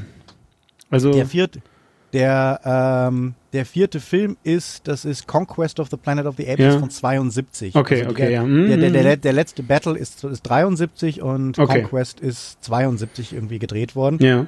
Und ähm, das ist halt wirklich äh, Hochphase auch von politischer Revolte noch in den USA und Nixon-Zeug. Das kommt da alles irgendwie wie mit, äh, äh, also die, die, die, die, die, das, der Verlust des Vertrauens ins politische System, äh, in die politischen Anführer. Das spielt da alles irgendwo mit rein. Und es ist tatsächlich eine Sklaverei. Es ist eine knallharte Story, wo es darum geht, dass äh, Caesar der Anführer des Affenwiderstandes wird, weil er irgendwie der Nachkomme der Affen ist, die im Teil 3 äh, äh, auf der Erde gelandet sind, weil die sind nach äh, Erde fliegt am Ende vom zweiten Teil in die Luft. Äh, also die zukünftige Erde, der Planet der Affen, wird quasi gesprengt und ähm, zwei können fliehen, landen im Jahr irgendwie 1972 oder 71 ähm, werden erst freundlich aufgenommen, dann als Bedrohung wahrgenommen, weil sie natürlich erzählen, wir kommen aus der Zukunft, wo die Affen die dominante Rasse sind und Menschen so, ach du Scheiße, wir müssen dafür sorgen, dass das auf keinen Fall passiert. Mhm, äh, mhm, und am mhm. Ende werden die beiden Affen umgebracht, aber ihr Sohn Caesar überlebt versteckt in einem Zirkus. Äh, Se. Sequel, äh, Conquest of the Planet of the Apes, ist dann, dass äh, äh, Caesar mittlerweile 18, 19 ist, äh, wurde die ganze Zeit versteckt, kommt zum ersten Mal in die neue Menschenwelt im Jahr irgendwie 1995 oder irgendwie sowas. Also weit in der Zukunft. Ähm, und und ähm, ich muss mal kurz gucken, wann der, wann, wann, wann der Film spielt. 91, Opening Title, North America 1991 spielt es. Ähm, und äh, wird dann da quasi zum Anführer des Widerstandes. Ähm, der halt darin endet, dass die Affen rebellieren und äh, sich einen blutigen, blutigsten Kampf, der so hart war, dass sie ihn äh, zensieren mussten für die Original-Kinofassung. Echt, ja? Äh, ja, also wo die wirklich, wo die Menschen auch abgeschlachtet werden am Ende, aber die Affen natürlich auch im Dutzend abgeschlachtet werden. Und der Film endet mit so einer unguten, ähm, mit so einem unguten Ausblick, der so darauf hindeutet, ähm, kann es überhaupt Frieden geben, weil wer, sind die Affen, die dann zum Schluss die Menschen abschlachten, äh, und wo, wo Caesar dann so eine Rede hält, so nach dem Motto, ich werde euch alle unterwerfen und meine, meine, meine, meine Rasse wird, äh, wird es übernehmen. Äh, also ist er nicht quasi der nächste Diktator. Also wird sich, Mhm, wird es, wird, wird, ist eine Revolution nicht immer in Gefahr, dass sie einfach nur das beherrschende System äh, ersetzen Ja, könnte. ersetzt, genau, richtig, Und ja. das ist also ganz komplexe moralische Fragen. Der letzte Teil Battle for the Planet of the Apes, also der alte Battle for the Planet of the Apes, hat dann eine ähnliche Story wie jetzt der neue Film, ähm, hat aber einen etwas versöhnlicheren Anklang. Also der, da, da waren dann, da, da haben sie den Autoren ausgewechselt, weil der denen zu nihilistisch war, weil letztlich hätte der, hätte, letztlich hat der Autor geschrieben, er wollte halt hinschreiben, weil, das, weil sie wussten, es ist der letzte Film, er wollte hinschreiben zum Anfang vom ersten Film. Quasi so, es wird sich, es ist eine Spirale ne- der Gewalt Ja, ja. und äh, es hätte wieder da geendet, wo der an, erste Film irgendwie angefangen hat und dass es da keine Veränderung geben wollte. Und da hat Ah, das Studio okay, ja, ist klar. Hm. da, da hat das Studio dann gesagt, können wir nicht ein bisschen Hoffnung machen? Und am Ende führen sie quasi so eine Alternate Timeline ein, wie wir haben gelernt und es kann nur in einem Miteinander und es kann nur in einem respektvollen Umgang miteinander enden. Und das ist so die Perspektive des äh, letzten, letzten Films. Weißt du eigentlich, was äh, all das mit den neuen Planet of the Apes Filmen zu tun hat? Nein, ich habe keine Ahnung. Ich warte die ganze Zeit schon auf die Auflösung. Ja, das ist ziemlich leicht. Und zwar, ähm, äh, die haben das alles einfach umgangen. Die haben nämlich weder Schauspieler noch äh, irgendwelche krassen Dialogszenen, weil nämlich alle die ganze Zeit immer nur uh, uh, ha, machen. Apes Apes together, strong. Äh, apes don't kill apes oder so. Ne, solche Sachen. Und äh, ja, damit sind wir eigentlich auch mitten in unserem Spoiler-Block, finde ich, äh, und können jetzt endlich mal hier über Planet of the Apes sprechen. Äh, der Film, Wo- um den es heute wobei eigentlich ich- geht. Da, da, da alle, alle äh, Fans der Reihe werden jetzt natürlich irgendwie auf die Barrikaden gehen und werden sagen, aber Andy Serkis äh, ist doch ein großartiger Schauspieler und äh, in der Tat finde ich auch seine Mocap-Performance, die er, die er bei, bei äh, der Reihe hingelegt hat, auch mal wieder sehr gut. Also, Okay, Andy Serkins ist Caesar äh, in der, also jetzt im er neuesten Film in- zumindest. In allen Filmen. Ach so, in allen okay. Filmen, Mhm. Der Film, in allen Filmen ist Caesar. Also die Leute, die meisten Leute kennen ihn wahrscheinlich als, als Gollum. Derjenige, Ja, der gut, halt, mhm, der halt mhm. irgendwie wie ähm, zum ersten Mal da als Mocap-Actor, also, also oder Performance Capture, wie man ja mittlerweile sagt, ist ja nicht nur Motion, sondern es ist ja eine Performance, die da gecaptured Ich wird. hatte so Mitleid mit, mit Benedict Cumberbatch, glaube ich, war das doch, als ähm, äh, Smaug. Smaug. Alter, als ich das gesehen habe, wie der sich da so rumgerollt hat auf dem Boden und so, ich mir so dachte so, es tut mir jetzt aber schon leid, das ist sehr entwürdigend eigentlich. Ich glaube, der hat Spaß dran gehabt. Nein, das also, macht auch, glaube ich, super Spaß. Also ich glaube, das macht, das macht super Fun. Nur wenn du halt die Aufnahmen siehst, wie dieser Typ in diesem hautengen Anzug mit diesen Dingern da ist und dann halt sein Gesicht verzieht und so weiter. Keine Frage, dass das Fun macht und so weiter, ja. Nur du guckst das und denkst so, oh Gott, das, tut mir so leid. Wann ist diese schlimme Behinderung denn passiert? Ja, und dann hast du, dann, äh, da hast du halt wie jemand wie, wie äh, Andy Serkis, der das halt nicht ab und zu mal macht, sondern Ja, der, glaube ich, stimmt. 80 Prozent seiner, seiner Schauspielperformance, also es gibt ja auch Rollen, wo man ihn tatsächlich mal sieht, aber ja. in der Regel äh, ist er, ist er, äh, ist er halt der Mocap-Performer und hat halt irgendwie in King Kong irgendwie damals gemacht und äh, ist jetzt halt auch seit, weiß ich, 2012 oder so, wann die Reihe irgendwie gestartet ist, ähm, ist er halt äh, der, der Caesar und ist der halt ist die, wirklich. Der ist, der ist halt, der, der ist das, was, ähm, sagt dir der Name Rick Baker noch irgendwas? Nee, kenne ich nicht. Rick, Rick Baker ist halt ein, ein Maskenbildner, aber auch ein äh, In-Maske-Performer.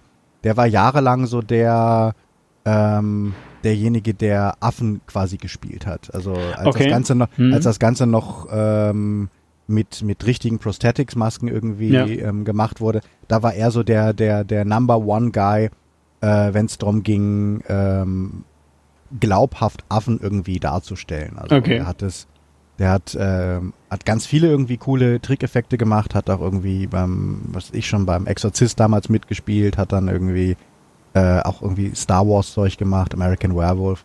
Aber er ist halt, äh, er hat sich ähm, äh, für Greystoke, so eine Tarzan-Verfilmung irgendwie aus den 80ern, hat er damals äh, das Affen-Make-up gemacht, hat aber auch die Leute trainiert, wie sie sich halt als Affen benehmen.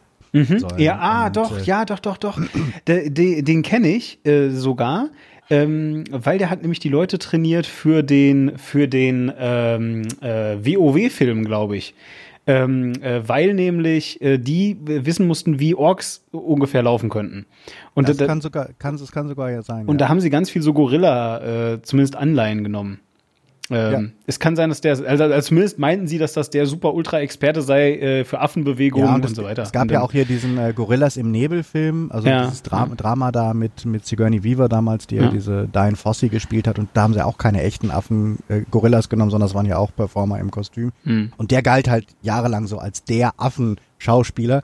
Und ähm, eigentlich kann man schon sagen, dass Andy Serkis so der legitime Nachfahre von, äh, von, von ähm, Rick Baker Ja, vor allem ist Andy Serkis so ein ganz, also ich habe den immer noch im Kopf halt für Herr der Ringe ähm, und äh, das, äh, der, der, der, der, der sah auch wirklich, also in seinem grauen Anzug da, den er dann damals anhatte für Gollum halt, ne, ähm, äh, ziemlich äh, schmächtig und irgendwie so ein bisschen schleimig und also Ja. du hast ihn so angehört und gesagt, oh, das tut mir jetzt aber schon so, das tut mir jetzt aber schon so ein bisschen leid. Ähm, und ähm, äh, dann äh, hast du halt äh, so, nee, äh, bla, Ende der Geschichte erstmal. Und ich habe den so abgespeichert gehabt in meinem Kopf, so weißt du, oh Mensch, dieser, ja gut, ich meine, weißt du, der ist halt auch einfach so super ultra hässlich und hat halt einfach einen ganz schlechten Körper und so. Und dann kommt Age of Ultron, weißt du?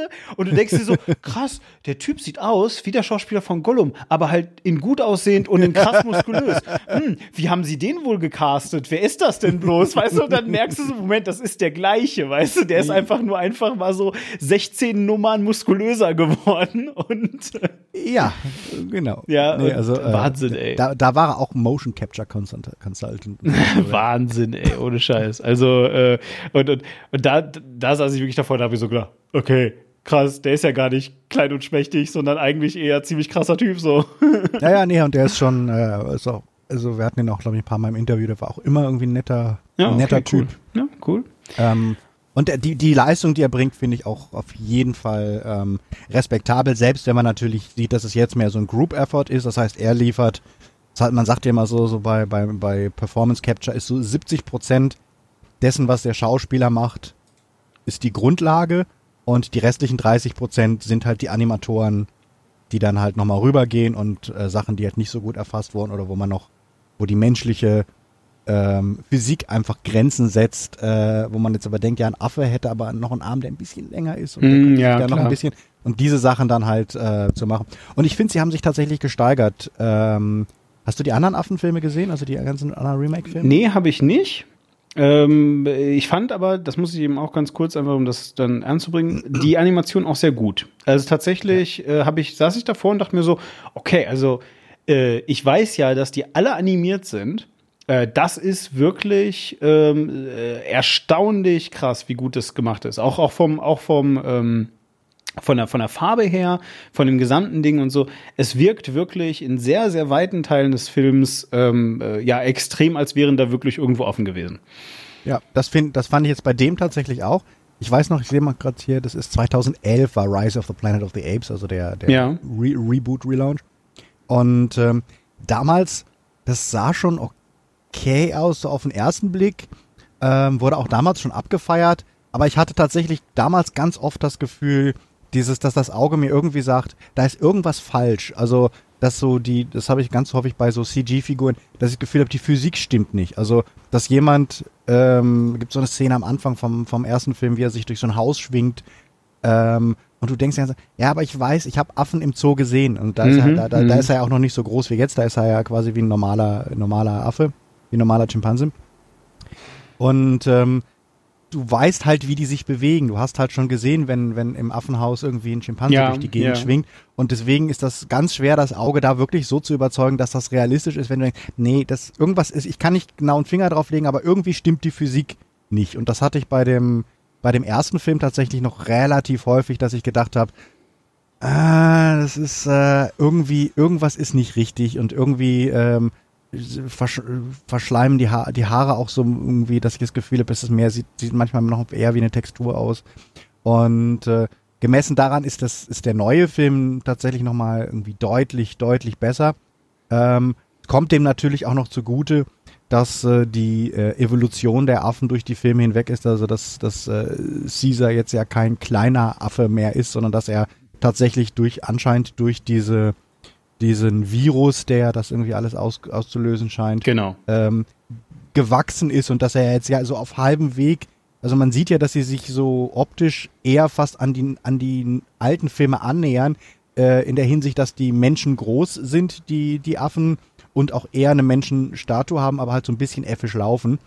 Äh, Im Ja. Gegensatz zu, im, im, in den ersten beiden Filmen war es oft einfach noch wirklich ja Affen.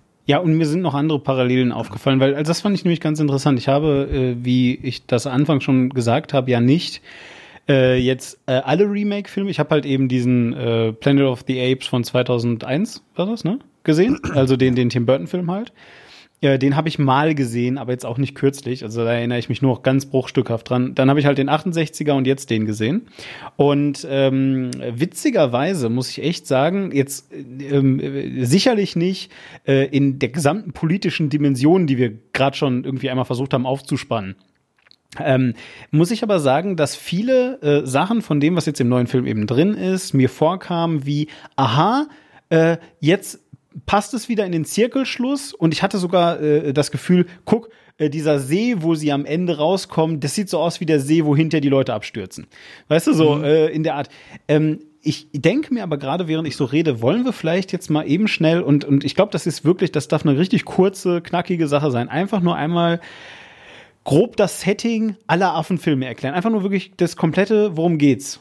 Äh, so insgesamt jetzt. Ähm, Also, ähm, den die- neuen, die, die- neuen. Die, die neuen. Also bei den neuen hat es, glaube ich, damit angefangen, dass, äh, war das James Franco im, im äh, ersten äh, Film? Ach so, Entschuldigung, eins, ähm, äh, das kannst du ja mal eben nachgucken. Äh, das sage ich übrigens nicht, weil, weil jetzt irgendwie hier der, äh, weil ich den Film so schlimm finde oder, oder weil ich finde, dass es nicht wert ist oder so, sondern ähm, das ist etwas, wo ich zumindest im, im letzten Film jetzt der, der, das einfach mal sagen muss.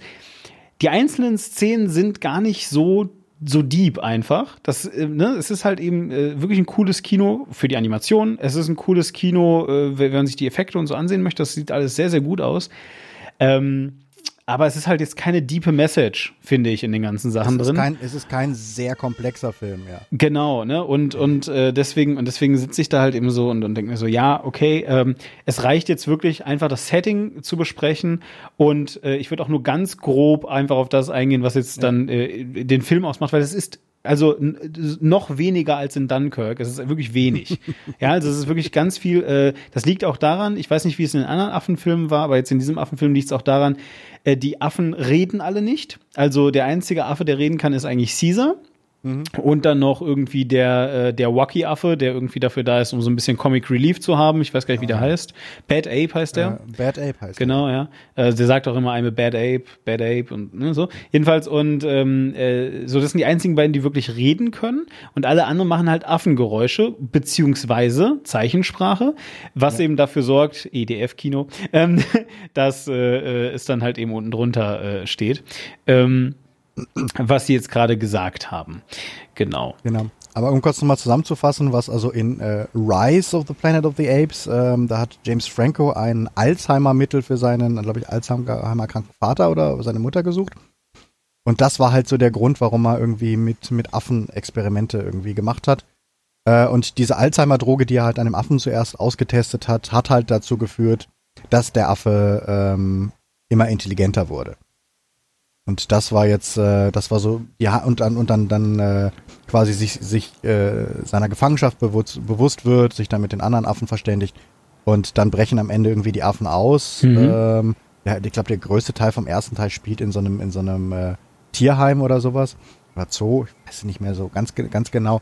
Aber ähm, da war jetzt auch gar noch nicht so viel Rise und es war eigentlich auch noch kein Planet of the Apes. Es war, wirklich, es war halt ganz, also es war auch ein bisschen unter, ich fand ihn auch ein bisschen unterwältigend damals, weil die einzige Action-Szene äh, kam dann zum Schluss, wo sie dann über die, ähm, also die war auch ein bisschen dumm, sie hat auch nicht richtig viel Sinn gemacht, ähm, wo sie über die Golden Gate Bridge flüchten und irgendwie in die in die äh, äh, Wälder da auf der anderen Seite von von San Francisco ja, ja. rüber rübertouren und das war so das das Ende des Films so nach dem Motto, ah, da ist er jetzt mit seiner intelligenten Affenkolonie.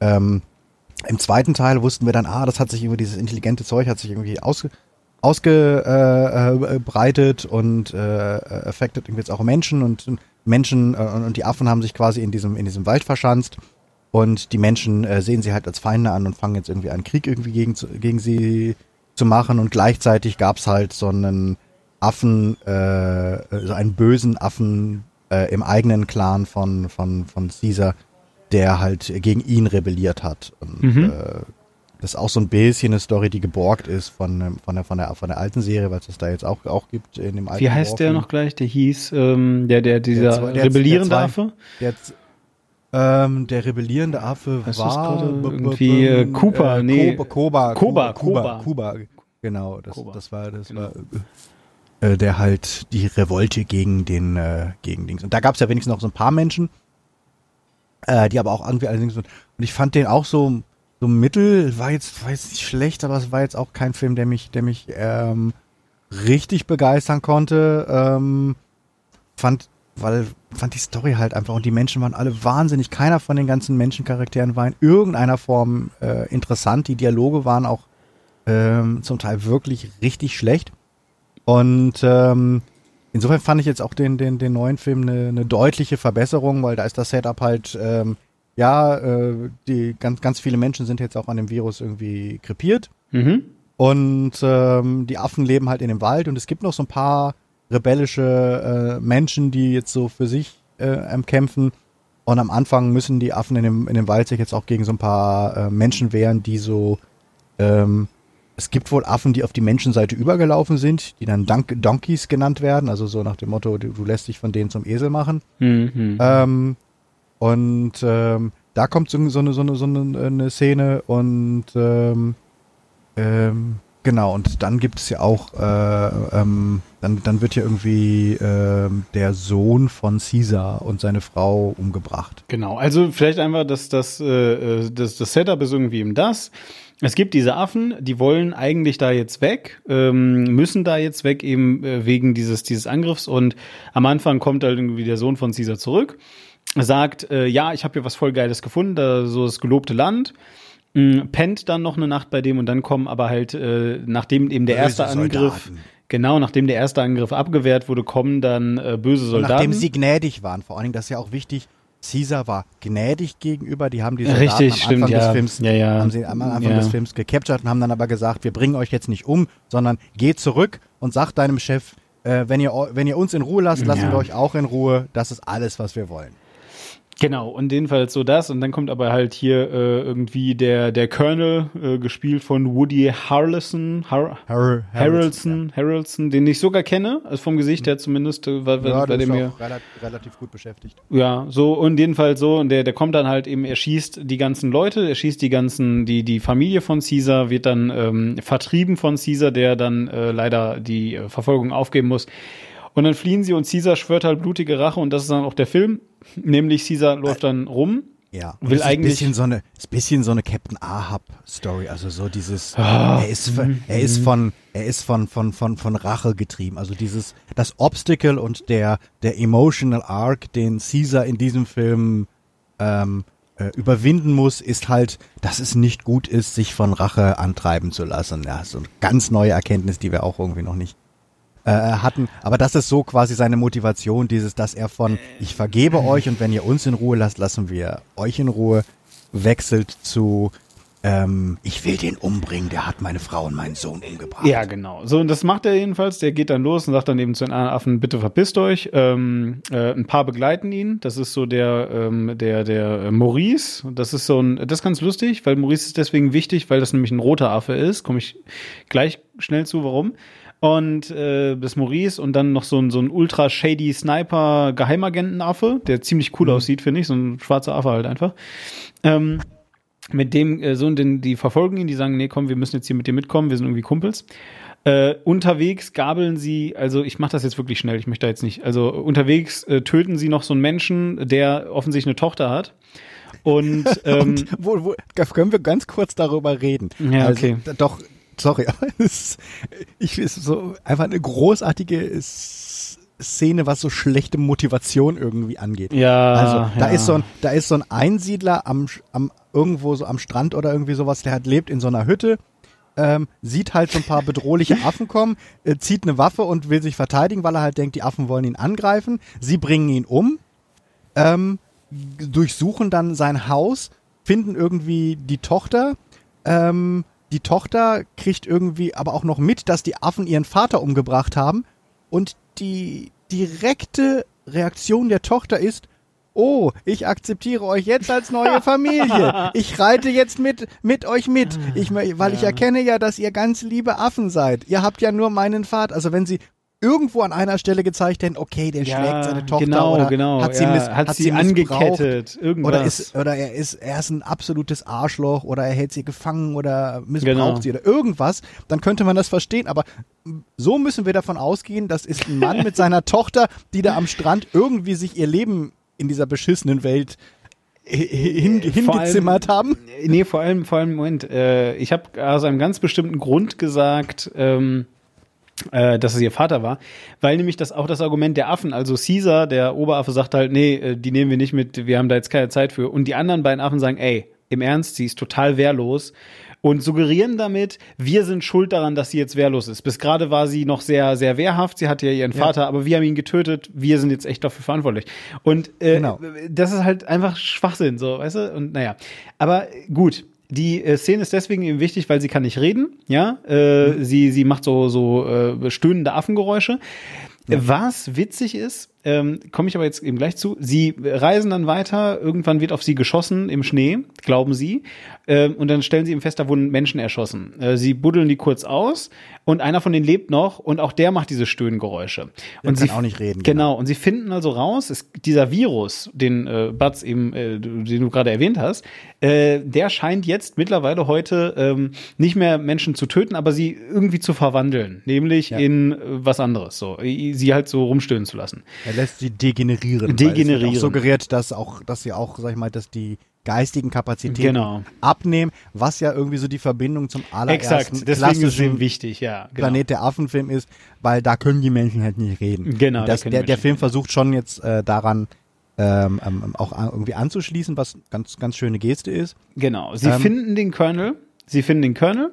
Sie finden erstmal Bad ja, Ape. aber der ist so unwichtig, ehrlich. Also naja, Bad aber der Ape ist, der ist halt eine Comic Relief Figur, die ähm, die wichtig ja. ist, weil der Film ansonsten halt so eine total grimmige Stimmung hat. Und gerade so die erste Hälfte des Films hat fast keinen Humor. Also das Aber ist ich glaube, ich so finde es besser. Düst, düster und grüblerisch und und dann kommt Bad Ape, der das Ganze so ein bisschen auflockert, der aber auch eine ziemlich unerträgliche äh, ja. Fi Figur ist. Ja. Ähm, und dann kommt die zweite Hälfte, die ähm, tatsächlich Humor hat, aber der der gute Humor des Films ist nicht der Humor, der von Bad Ape kommt, sondern das sind eher so ein bisschen, manchmal ein bisschen slapsticky Sachen und manchmal Situationskomik und so ja. Zeug. Ja, aber, aber der, also, also Bad Ape, einfach damit ihr das irgendwie nachvollziehen könnt, weswegen ich den am liebsten rauslassen würde, ist für Planet, äh, ist für, ist für, äh, wie, wie ist es, äh, Survival of the Apes, of the Planet of the Apes oder was auch immer, für diesen neuen Film, für Planet of the Apes War 3. for the Planet of the Apes. Ja, genau. Planet of the Apes Survival heißt auf Deutsch. Ja. Ja, so, also für diesen Film ist Bad Ape äh, so wie Jar Jar Binks für die ersten Star Wars Filme, ja? Weil ähm, er ist auch ungefähr genauso lustig. Also tatsächlich äh, guckst du ihn an und denkst dir so die ganze Zeit, haha, das ist ja ziemlich witzig. Oh, Lucky Er Lucky. er, könnte, er könnte auch ein Schild umgehängt haben, wo, wo Comic Relief drauf Ja, steht, wirklich, ne? Ja, Also wirklich. Also Ja. ganz schlimm. Naja, jedenfalls. Ich, ich anerkenne den, den, den Wunsch, den Film etwas leichter machen zu wollen. Ich finde nicht, dass die Bad Ape-Szenen die Szenen sind, die es dann letztlich Nein. retten. Absolut not. Ähm, Und sie, genau. und sie dann- finden, sie finden jedenfalls den Colonel. Der hat nämlich eine Basis irgendwo an der Grenze zu Kalifornien, äh, äh, California Border.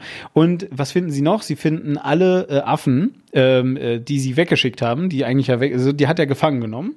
Ja. Und die machen da jetzt, ich weiß gar nicht, Arbeit? Ja, die, die arbeiten jetzt irgendwie Die müssen, die, die müssen arbeiten und die sollen, halt sein, sein, die sollen sein Vor verstärken, weil er ist auch innerhalb der Menschen Genau. ein, ein Rebell. Ein Hardliner. Muss sich gegen, ein Hardliner muss sich gegen die anderen Menschen äh, verteidigen, baut eine Mauer. Oh, ja, ist, ja, Aber ja, er hat, weißt du, er hat gegen, eine andere gegen, Stimme. Nee, er hat, er, hat, er, hat eine, er hat eine andere Stimme, aber es ist ja schon, also das ist ja auch, das ist ja quasi der politische Subtext, der Ja. dem Film unterstellt wird. Ja. Das ist diese Angst vor den Fremden ist, gegen die er sich verteidigt. Aber da ähm, sind keine Fremden, das sind da- Leute, die ihn real töten wollen. Und zwar deswegen, dass, bitte, ich, ich möchte das jetzt, äh, so, also da sind Leute, die wollen ihn real töten, weil er nämlich ein Hardliner ist und er sagt, alle diese degenerierenden Menschen da, oder diese degenerierten Menschen, wenn das irgendwie in deiner Familie passiert, dann musst du im Zweifel deine Kinder, deine Frau, die Menschen, die du liebst, umbringen, anstatt wie alle anderen Leute auf der Welt, ähm, anstatt zu versuchen, ein Heilmittel zu finden. Weil er eben sagt, Heilmittel, Schmeilmittel ist mir alles egal, ja. Ähm, äh, wir äh, können uns das nicht leisten, die müssen jetzt alle sterben. So, und damit, ähm, äh, also wenn das der Subtext wäre, ja, dann würde der Film damit Donald Trump unterstellen, dass er eigentlich recht hat und dass die ganzen Mexikaner alle nur nach Amerika wollen, weil sie Leute töten wollen. Ja, und, und vor allen Dingen, dass es einen, einen Rega äh, also dass das quasi, dass es eine reale ähm, Konsequenz gäbe. Eben, also weil eben. dieses, ja, alle Mexikaner sind Vergewaltiger und Dings ist ja so eine, ja, das mag auf einen Bruchteil zustimmen, aber die meisten halt nicht. Ja, und es gibt jetzt keine, es gibt halt keine, keine Evidenz dafür, was Tr- Trump behauptet oder was so äh, Rass, was Rassisten behaupten. Ich glaube, das aber ist gibt, kein gibt ja Politik-Podcast. ich will einfach nur sagen, ich, Ja, also es ich, gibt halt ich lasse eine Evidenz. nicht gelten. es gibt halt eine Evidenz dafür, dass dieser Virus Leute degenerieren lässt. Ja. Also ja, insofern, eben genau. insof insofern ist sein Claim, den er hat, seine, sein, sein Bedrohungsgefühl ist natürlich kein virtuelles, wie du Genau. bildest dir das nur ein, sondern da ist halt einerseits Leute, die ihn töten wollen und andererseits gibt es halt diesen Virus, der dafür sorgt, dass du degenerierst und Genau. dass du halt zu einem, zu einem, zu einem Mute wirst. Genau, und ich will halt eben sagen, ja, äh, ist eine lustige Anspielung, weil Mauer, so, ja, aber da, da, da, da- dann bist du auf dem gleichen Level wie halt Bad Ape von Comic Relief Factor her. Und deswegen habe ich Ja. das nicht einmal anerkannt oder, oder auch nur äh, gemutmaßt, weil ich einfach denke, so, also, ja, komm, ne? So. Äh, long story short, ähm, Caesar wird gefangen genommen, äh, äh, alle werden irgendwie gefangen genommen und am Ende ähm, äh, auch befreit. Also der, Rest des Film, der Rest des Films ist eigentlich Prison Break. Exakt, ja, der, der Rest des Films ist einfach Also die Prison zweite Break. Hälfte vom Film, die gute Hälfte des Films ist Prison Break. Genau, ja, stimmt, tatsächlich. So, und dann kommt jedenfalls noch das Mädchen, das spielt dann in dem Fall einmal noch mal eine Rolle, nämlich das Mädchen hat so eine Puppe dabei und gibt die dann Caesar, ja, so als, hey Mensch, damit bist du nicht so alleine oder so.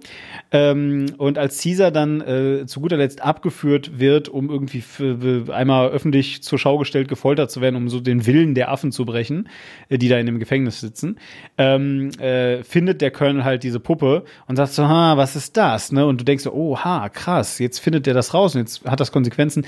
In Wahrheit ist es halt aber eben so, dass da so Bluttropfen drauf sind und er steckt sich dann dadurch über diese Puppe, so wird es zumindest dann äh, per Schnitt äh, suggeriert, mit diesem Virus an. Wir sehen am Ende den Colonel, äh, der äh, während sein Fort angegriffen wird, eben nicht an der Front ist, seinen Truppen nicht befehligt. Äh, jetzt muss man dabei sagen, die hätten auch so keine Chance gehabt, weil es eine massive Streitmacht ist, die da wirklich auf Ja. ihn zurollt. Aber nichtsdestoweniger, er ist jedenfalls nicht da. Caesar findet ihn dann, äh, stöhnend auf seinem Bett liegen. Ähm, äh, der Colonel. Kill me! Genau, Colonel will dann gerne gekillt werden und ähm, äh, Caesar äh, hat dann seinen Ahab-Moment, wo er es dann eben nicht tut irgendwie. Mhm. Ähm, äh, aber ja, ja, wie auch sei, tut es nicht. Dann tötet sich aber der der Wal selber. Ich meine, Er gibt der ihm, er gibt ihm, glaube ich, die Waffe so, er gibt ihm die Waffe, dass er es selber machen kann. So ja, Motto, ja, legt sie es dir. dahin oder so, genau, ja, ja. Er erschießt sich jedenfalls selber. Äh, der Colonel ist damit tot und das Vor wird dann auch genommen. Ähm, die sind dann, die können alle fliehen, sind dann draußen und dann kommt eine Szene, die hat mich fast überrascht. Ich habe nämlich kurz gedacht, weil also es wird ja eben klar, die Leute, die da auf das Fort einstürmen, das sind die, die gesagt haben, äh, ey, wir sollten ein Heilmittel finden. Und dann siehst du diese massive Masse von Menschen da stehen, ja, die alle vor dem Fort stehen. Einer geht rein, kommt wieder raus, jubelt, alle anderen jubeln und für einen ganz kurzen Moment hast du das Gefühl, dass die alle nur stöhnen. dass die also eigentlich alle total krank sind, weißt du, so und mhm. dass das jetzt auch alles Affen sind. So, das war, das wäre der Twist. Hätten sie den gebracht, ja, hätte ich gesagt, geil, das ist super mega. So, was, was stattdessen passiert, ist total scheiße, nämlich, ähm, äh, sie drehen sich um, sehen Caesar, ähm, haben alle Angst, äh, wollen gerade auf ihn schießen, aber das Camp, was sie vorher in die Luft gejagt haben, löst eine Lawine aus, ein Deus Ex Machina. Aus dem, aber wirklich aus dem Nichts. Wirklich, das war wirklich aus dem so, Nichts. Das war wirklich so, wir, ich habe mich jetzt als Drehbuchautor dahingeschrieben, ja okay, jetzt habe ich diese, ich brauchte ja diesen Schlusskampf, da brauchte ich diese Armee als Motivation, Wahnsinn. damit der böse Colonel was zum Gegenkämpfen hat. Aber was mache ich jetzt mit dieser blöden Armee? Ich will ja jetzt eigentlich die Affengeschichte zu Ende erzählen, Genau. aber jetzt habe ich diese blöde Armee da rumstehen, wo ich jetzt nicht genau weiß, was ich damit soll. Du, lass doch einfach eine Lawine, alleine, das ist so wie, ich habe diese Figur, die ist überflüssig und da fährt ein Bus durchs Bild, klatscht die mal eben so weg, Problem gelöst. Genau. Also und das ist, das ist wirklich so, also ganz What? komisch. Jedenfalls, jedenfalls diese Lawine kommt also, fegt da einmal durch. Es gibt nur ganz komische, demotivierte Szene, wo die Affen schnell auf den Baum gehen, deswegen überleben. Und dann gehen die weg. Ja, also dann das gehen war, die Affen das war aber, das war aber auch wirklich so wie, ähm, okay, und was ist jetzt mit den Affen? Uh, let's just say they, uh, they jumped into the trees. Ah, okay. Okay, so, das, das ist wirklich so das, das, das, das, das Es gelangweilteste es Storytelling-Element dieses, sagen wir doch einfach, das ist so wie bei den Simpsons.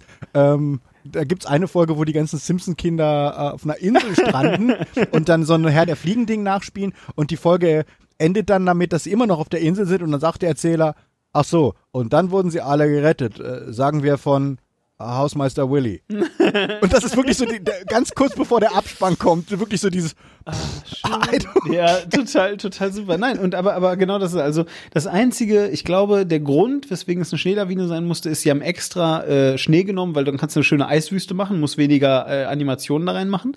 Weil ansonsten wäre das nächstliegende äh, Ding gewesen, das an einem riesigen Staudamm zu machen und dann wäre der gebrochen anstelle dessen. Und Ja, aber das wird Armee wirklich, wo du denkst, wie, wieso hat das, wieso hat die Explosion da Ich- unten jetzt eine gigantische ist, Lawine? Äh, ja. Das- und natürlich auch in die richtige Richtung. Es ist ja nur, die Lawine geht ja nur in eine Richtung. Du, ich, also mein, mein Gefühl, und das ist. wir, wir, wir müssen noch ganz, lass noch ganz, noch ganz Ja, kurz äh, zu Ende erzählen. Genau, äh, aber ja, okay, gut. Genau, und dann machen wir Resümee. Also, Also, wirklich, und da- also die Affen überleben in den Bäumen oh, und gehen dann ins gelobte, äh, schleppen sich dann ins, äh, ins gelobte Land und dann merken wir plötzlich, äh, oh, Caesars Geschichte ist ja jetzt quasi auserzählt. I'm dying for some reason. nein, nein, nein, nein, nein. Er wurde vorher angeschossen, hat Ja, es aber, aber es- keinem gesagt und Ja, aber es konnte auch wirkte jetzt nicht- wegrennen. Eben, also es wirkte jetzt nicht wie, oh, das ist eine tödliche Verwundung, Ja, das stimmt, sondern ja. das wirkte so wie, ähm, und dann war das, und dann war das Erzählpotenzial dieser Figur erschöpft. Sorry, mein Sohn, ich sterbe jetzt. Ah! Ich glaube aber, also äh, tatsächlich, die Szene an sich hat mich äh, an eine biblische Szene erinnert. Äh, sie haben nur leider die Prophezeiung vergessen. Äh, weil tatsächlich ist, es bei, ist es in der Bibel bei Moses so, äh, dass der ähm, immer durch die Wüste latscht ne? und Gott sagt, ey, vertrau mir mal. Und dann geht Moses so rum und dann sagen Leute, äh, du, äh, Moses, wir haben ein bisschen Durst. Und dann sagt er, ah, okay, ähm, äh, Gott, die haben Durst, kannst du mal bitte? Und dann macht er, okay, hier komm, ne, so, zack. Dann gehen sie wieder weiter und dann sagt Gott, jetzt, jetzt vertrau mir. Und dann sagen, ey, ähm, Moses, wir haben Hunger. Und dann sagt, boah, ey, äh, Gott, ähm, kannst du mal? Und dann, sagt, ey, Alter, ich habe dir gesagt, du sollst mir vertrauen. Ja, aber die haben Hunger. Okay, gut, von mir aus. Ja, äh, zur Strafe, dass du mir nicht vertraut hast, darfst du das gelobte Land aber nicht sehen. So, und dann macht er denen was zu essen und dann ähm, äh, gehen die weiter und dann kommen sie am gelobten Land an. Er sieht, äh, also, oder, oder nicht betreten, besser gesagt, der sieht noch das gelobte Land von so einem Felsen an so einem Baum und dann stirbt er. Ja, weil er darf das ja nicht, er darf das halt nicht betreten, weil Gott das gesagt hat. Sein Volk allerdings ist im gelobten Land und äh, so ein bisschen so ist das halt äh, mit dem Caesar. Ja, der, der sieht es noch, er sieht noch, oh, hier ist geil und dann stirbt er, weil er sagt, jetzt, jetzt kann ich sterben. Was ich aber gut finde, äh, und, und deswegen habe ich gerade betont, dass Maurice ein roter Affe ist. Ähm, äh, die Chefs im ersten Film 1968 sind alle rot. Das sind alles so so äh, Orang-Utans und ähm, äh, Maurice ist auch ein Orang-Utan. Und das mhm. finde ich total geil. Und Maurice lernt dann auch sprechen auf die letzten zwei äh, Sätze nochmal schnell, ja. äh, um halt so zu, zu zeigen, okay, Maurice ist jetzt der neue, der neue Anführer, er ist ein Orang-Utan, die anderen waren auch Orang-Utans. Aha, ja, I'm making connections here. Ja, ja. So. Also sie versuchen schon den Anschluss an den alten genau. Film. Genau. Ich, was sie, glaube ich, wahrscheinlich spätestens mit dem, weil der ist relativ, relativ gut gelaufen. Deswegen werden sie nochmal ein, äh, ein, ein richtiges Sequel machen. Ähm, also es wird jetzt, glaube ich, nicht dabei belassen werden, dass der, das glaube ich auch, ja. Dass, mhm. dass das jetzt der Anschluss wäre. Aber für den jetzigen Film ist es halt ein relativ guter, wäre es ein relativ guter Übergang zum Remake ähm, quasi zu, zu, zu, zu dem zu dem alten Film. Ne? Und ähm, das, also, wie gesagt, ich, ich fand ihn war eindeutig, finde ich, der beste der, der, der neuen Affenfilme. Ähm, ist halt sehr gritty und ich fand die erste Hälfte echt, oh, wo ich gedacht habe, oh, komm, jetzt, es war halt wieder so, einsamer Mann muss seine Familie rächen und ich bin halt so dieses Element, wir bringen deine Familie um, damit du mhm. Motivation für den Film hast. Mhm. Ist halt sehr, oh, fuck, fuck this, this shit, also geht's nicht irgendwie besser.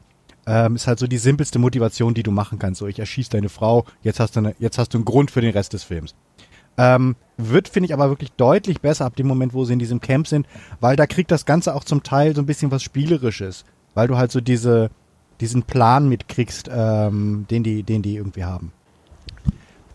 Also ich finde, der, der, das war das, was ich am zweiten äh, Teil wirklich mochte. Das waren diese sehr schönen Momente, die auch so Anklänge an so klassische Flucht aus Alcatraz und also diese Filme, wo halt Leute an den Wächtern vorbei was schmuggeln müssen und dann ja. werden Tunnel, mhm. dann werden Tunnel gegraben und dann hast du halt irgendwie, dass hier jemand ablenkt und dann schleicht sich jemand am, am, am Suchscheinwerfer vorbei.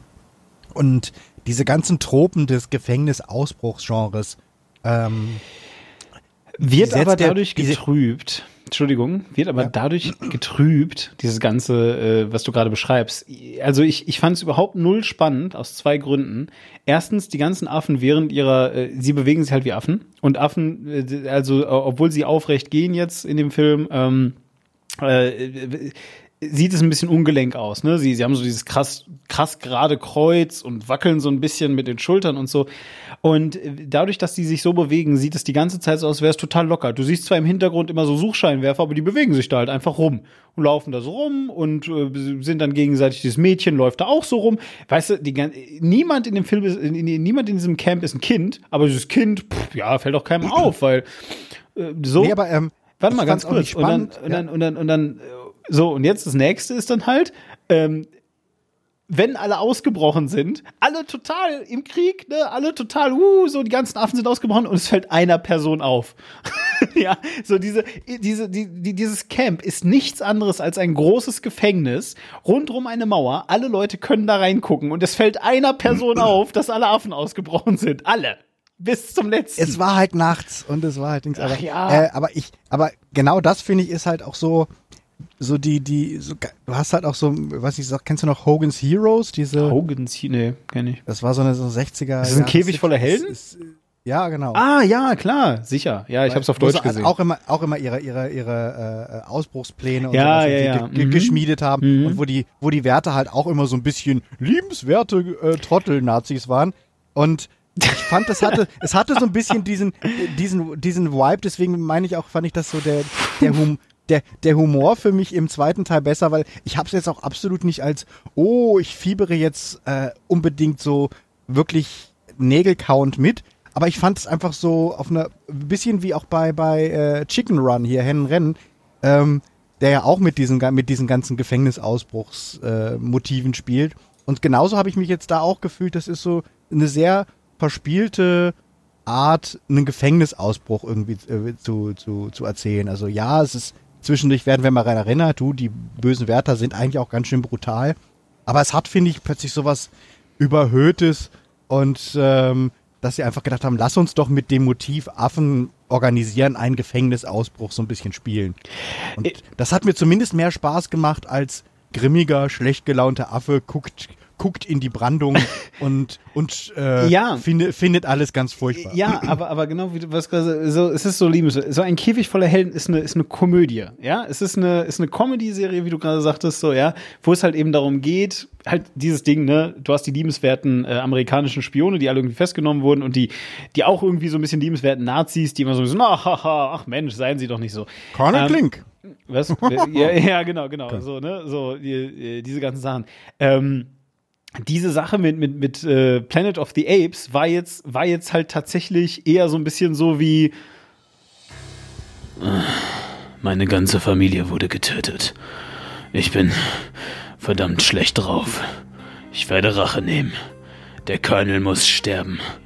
Und ich werde mit meinen eigenen baaren Händen dafür sorgen. Niemand kann das machen. Ich muss es alleine tun. Ha! Na dann brechen wir mal aus. Los geht es. Haha. Also. Hihi. Oh, guck mal. Bad Ape. Hihi. Haha. Ho, ho. Oh, er hat Sachen ins Auge bekommen. Jetzt ist noch Wasser im Tunnel. Ja, na dann. Ho, ho, ho, ho, ho. Hm, na gut. So, jetzt ist aber gut. Also, wir sind draußen. Oh, da ist eine Armee. Na ja, gut. Also dann. Hoff Eine Lawine.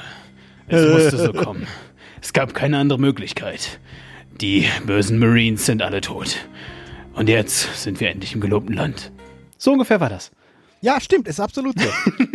ich, ich mochte es nur. Also ich will ja auch überhaupt nicht äh, wieder, widersprechen. Ich finde, es ist genau so. Es ist genau, es hat genau diesen Benny, Benny Hill Feeling zwischendrin, wo ich auch denke, ah, okay, das ist schön. Das, weil ich die ganze Zeit gedacht, oh komm, jetzt bitte nicht irgendwie die ganze Zeit diese schlecht gelaunten, Ja. muffigen Affen, die da irgendwie so, oh, das ist alles furchtbar, oh, das ist alles grimmig. Und ich, ich muss halt auch sagen, so gut die animiert sind und so gut sie ge, ge performance captured sind, meine Emotionen hängen, sag ich mal, deutlich weniger an diesen super toll animierten Affen, als es an Menschen im Kostüm gewesen wäre oder als es bei einem richtigen Animationsfilm, sag ich mal, Pixar oder so gewesen wäre. Sie haben trotzdem, finde ich, so ein gewisses Moment, wo du, du guckst sie dir an und sie sehen halt aus wie Affen und ja, ich verstehe jetzt schon, dass sie quasi die Hauptfiguren dieser, dieser Geschichte sind, aber meine Empathie hat sich trotz allem irgendwie in Grenzen gehalten, weil sie jetzt halt auch keine, keine besonders interessanten Charaktere sind. Also du hast Mhm. halt Bad Ape, der ist so ein One-Note-Ding, du hast äh, Maurice, der ist sympathisch, weil er halt so der weise, ähm, bedächtige Affe ist, ähm, den du sagst, aber der hat jetzt auch keinen wirklichen, keine Charakterentwicklung. Da, da, Ja, da tut eben. sich nichts. Und bei Andy Serkis hast du halt so diese sehr plakative, also bei, bei Caesar hast du halt diese sehr plakative, dieses, ja, ist meine Familie getötet, ich werde von Rache getrieben und zum Schluss dann, nein, es ist wichtiger, dass ich mich doch für mein ganzes Volk einsetze und Rache, es darf mich nicht beherrschen, bla bla bla. Ähm, aber das ist jetzt auch keine, er ist jetzt wirklich nicht, äh, he's not a compelling character, würde man jetzt im Englischen Ja. ähm, sagen. Und das ist so, glaube ich, das, was mich davon abhält, jetzt wirklich emotional richtig mit allen mitzugehen, weil ich denke, die sind schon auch echt gut gespielt und animiert, aber es sind einfach keine wahnsinnig interessanten Figuren.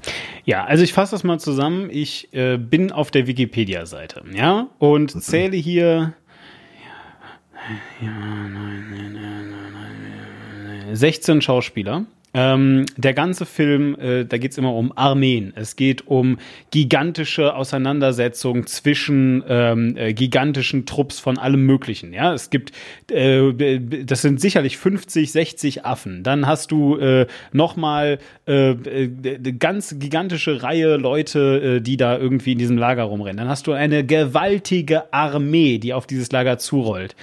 Ähm, äh, dafür irgendwie 16 oder 17 Leute zu haben, ähm, ist äh, für mich ein Indikator dafür, dass sie eigentlich äh, gerne mal gucken wollten, wie weit man mit so einem Partikelgenerator äh, eigentlich kommt. Weil nämlich, äh, das ist halt irgendwie so, das ist so, was du siehst, weißt du?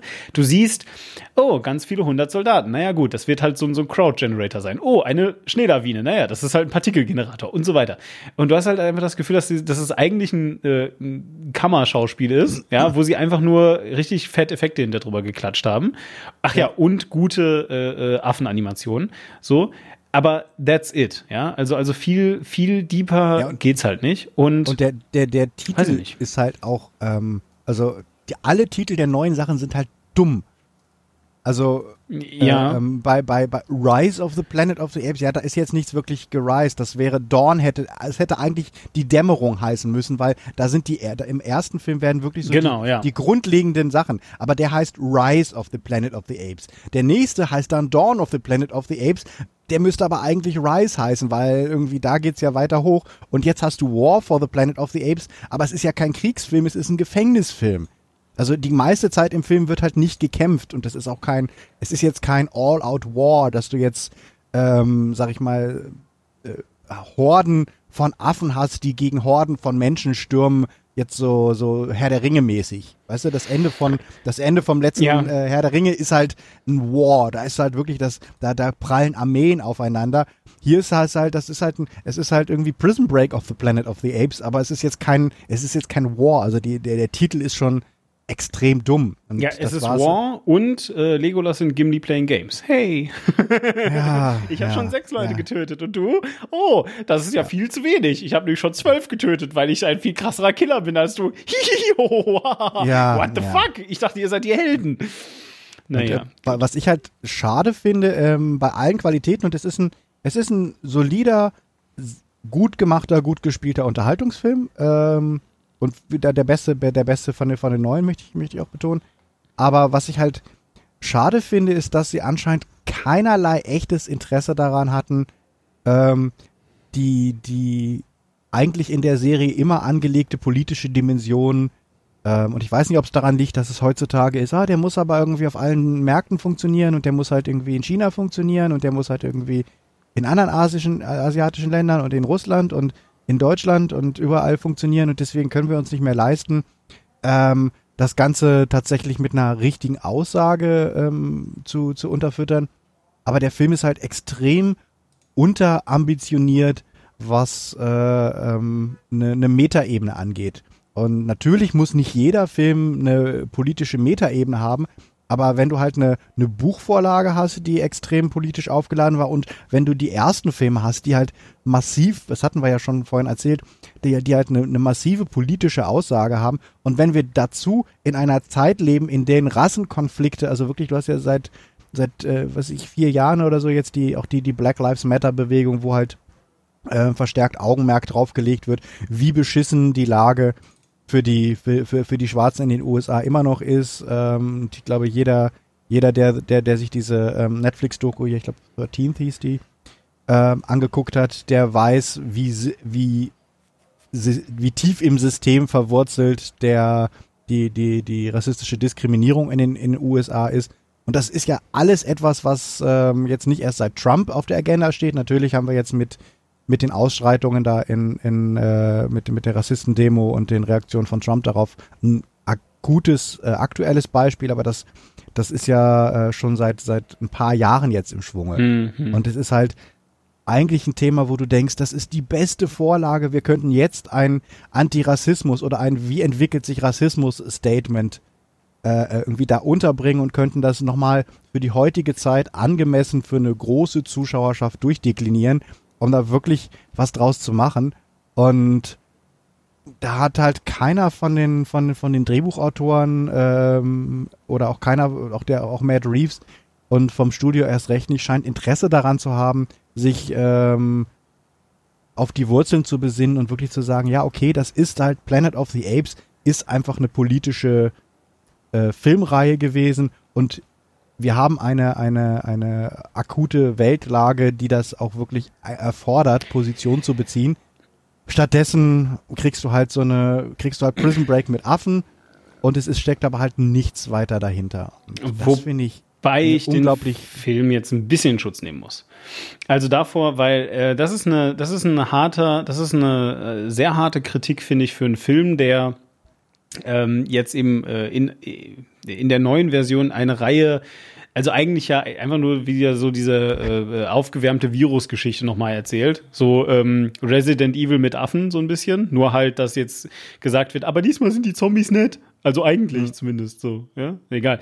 Jedenfalls, und ähm, äh, dafür finde ich den Film, also sagen wir es mal so, er, er, er ebnet den Weg jetzt dann noch mal, wie du schon sagtest, wenn es eine, eine Dings gibt, ja, ähm, dann jetzt doch noch mal politisch zu werden. Ich glaube einfach, dass die Serie ähm, von Anfang an nicht so geplant war und finde es dann jetzt halt auch ein bisschen komisch. Ja, gut, der hatte halt Wurzeln, ja, wir haben eine akute Weltlage, aber so what, weißt du? Also ich meine, der Film wird jetzt auch nicht erst letztes Jahr im November gedreht worden, also ne, so angefangen Ja, aber das ist ja auch nicht, also ich meine, so. sie haben sich ja von Anfang an dagegen entschieden, die neuen, die neuen Filme unpolitisch zu machen. Also das ist ja- Äh, das Wie, ist Moment, jetzt- was nochmal?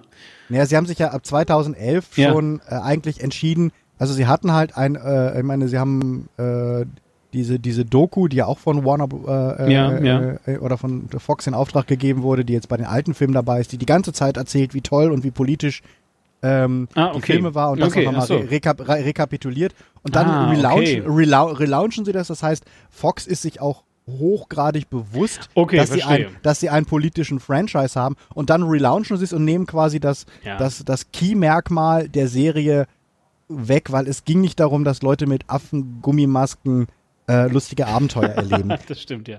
Das war, das war Ja. halt nicht Lassie, weißt du? Das war halt nicht äh, Ja, ja. irgendwie Nee, wie mein Freund. Das richtig, war nicht. Harry, Harry und die Hendersons oder äh, hier oder ein Bigfoot-Film oder irgendwie sowas, sondern es war halt eine politische Serie. Alle Mhm. waren sich dessen bewusst und sie haben halt diese Entscheidung getroffen und auch man, man kann ja immer überlegen, gibt es aktuelle Sachen, für die man, äh, äh, die, worauf man das, das anwenden kann. Aber dass sie es von Anfang an gar nicht erst versucht haben, finde ich halt schon eine ärgerliche Nummer, ähm, weil so viele, ähm, so viele politische äh, Serien hast du nicht und so viele politische Filmemacher hast du halt auch nicht. Du hast ja vielleicht hier noch die, die Wachowski-Sisters mittlerweile, die halt ähm, dezidiert politisches, äh, äh, politische Inhalte vermitteln wollen in ihren Sachen. Aber dass sie halt sich da entschieden, ja, aber guck mal, ist es vielleicht besser, wenn wir eine Serie machen, die nirgendwo aneckt und die irgendwie überall gut funktioniert. Finde ich halt schon, sagt auch so ein bisschen was über den Stand äh, des Films äh, im, im äh, Jahr 2011 beziehungsweise im Jahr 2017 aus. Ja, gut. Ähm, für mich äh, ist es das eigentlich. Ich würde ähm, äh, als, als, als letztes Resümee noch irgendwie anfügen, weil das ja immer ein Thema bei uns ist, äh, Kino ja oder nein. Ähm, man kann den im Kino gucken, man kann es auch lassen, man kann sich den auf DVD angucken, man kann es halt auch lassen. Das Ding ist, dass der Film eben wirklich nicht viel bietet und ich glaube, bis der dann äh, also als wenn ihr den jetzt irgendwie in zwei Jahren guckt oder so, dann sind die Animationen auch schon wieder so outdated, dass ihr wieder sagt, oh nee, das sieht jetzt aber auf meinem neuen Fernseher in äh, 12K Ultra äh, Definition, hast du nicht gesehen, sehe ich jetzt irgendwie, dass das alles mit Tüchern gemacht wurde oder was auch immer, ja. Ähm, äh, da denke ich halt eben echt, dass es sich kaum lohnt. Ähm, daher mein Resümee, ja, guckt ihn halt an, wenn ihr müsst. Aber dadurch, dass du jetzt auch schon gesagt hast, dass der Film bereits ein finanzieller Erfolg war, ähm, wir also äh, definitiv wohl nicht auf eine Fortsetzung verzichten müssen, würde ich fast sagen, werft uns doch vielleicht einen Euro in den Hut, anstelle euch diesen Film anzusehen. Also ähm, er ist jetzt nicht so Ja, super. also, also wer, wer, wer Fan der Reihe ist, wird und sollte sich den auch im Kino angucken. Habe ich jetzt auch nichts gegen, aber in der Tat würde ich äh, sagen, das ist jetzt kein Film, ähm, der von den von der, von, der, von der Macht der Bilder her jetzt darauf angewiesen ist, auf einer 10-Meter-Leinwand ähm, gesehen zu Absolut werden. nicht, nein. Auch der Ähm, Sound ist jetzt nicht überragend. Das ist alles Und, äh, okay. Er ist, er ist alles okay, ist gut, ist wirklich auch gut animiert. Ich will überhaupt jetzt nicht die, die, die technischen Meriten des Films schlecht reden. Aber gleichzeitig finde ich, ähm, ist es jetzt kein Film, der einen Scope hat, ähm, dass ich denke, das erschließt sich aber absolut nur, wenn du das nicht wirklich im Kino gesehen hast, dann, dann hat sich nie dieses Ehrfurchts- oder dieses, dieses ähm, Gefühl eingestellt, äh, da einzutauchen. Und, ja, absolut ähm, nicht, ne. ich habe ihn im Kino gesehen und ich fand es auch okay, aber hätte ich ihn, hätte ich ihn jetzt hier zu Hause auf der Leinwand äh, oder auf dem, auf dem Fernseher gesehen, wäre es vermutlich auch okay gewesen. Das habe ich gar nicht erzählt eingangs, deswegen sage ich es jetzt nochmal schnell. Es war ein totales Highlight. Ich habe den Film nämlich auch im Kino gesehen, ähm, äh, zwar auf Deutsch, aber, und jetzt kommt's, ähm, äh, ich war der einzige Mensch im ganzen Kino. Es war eine Privatvorstellung nur für mich. Der Rest nur Affen?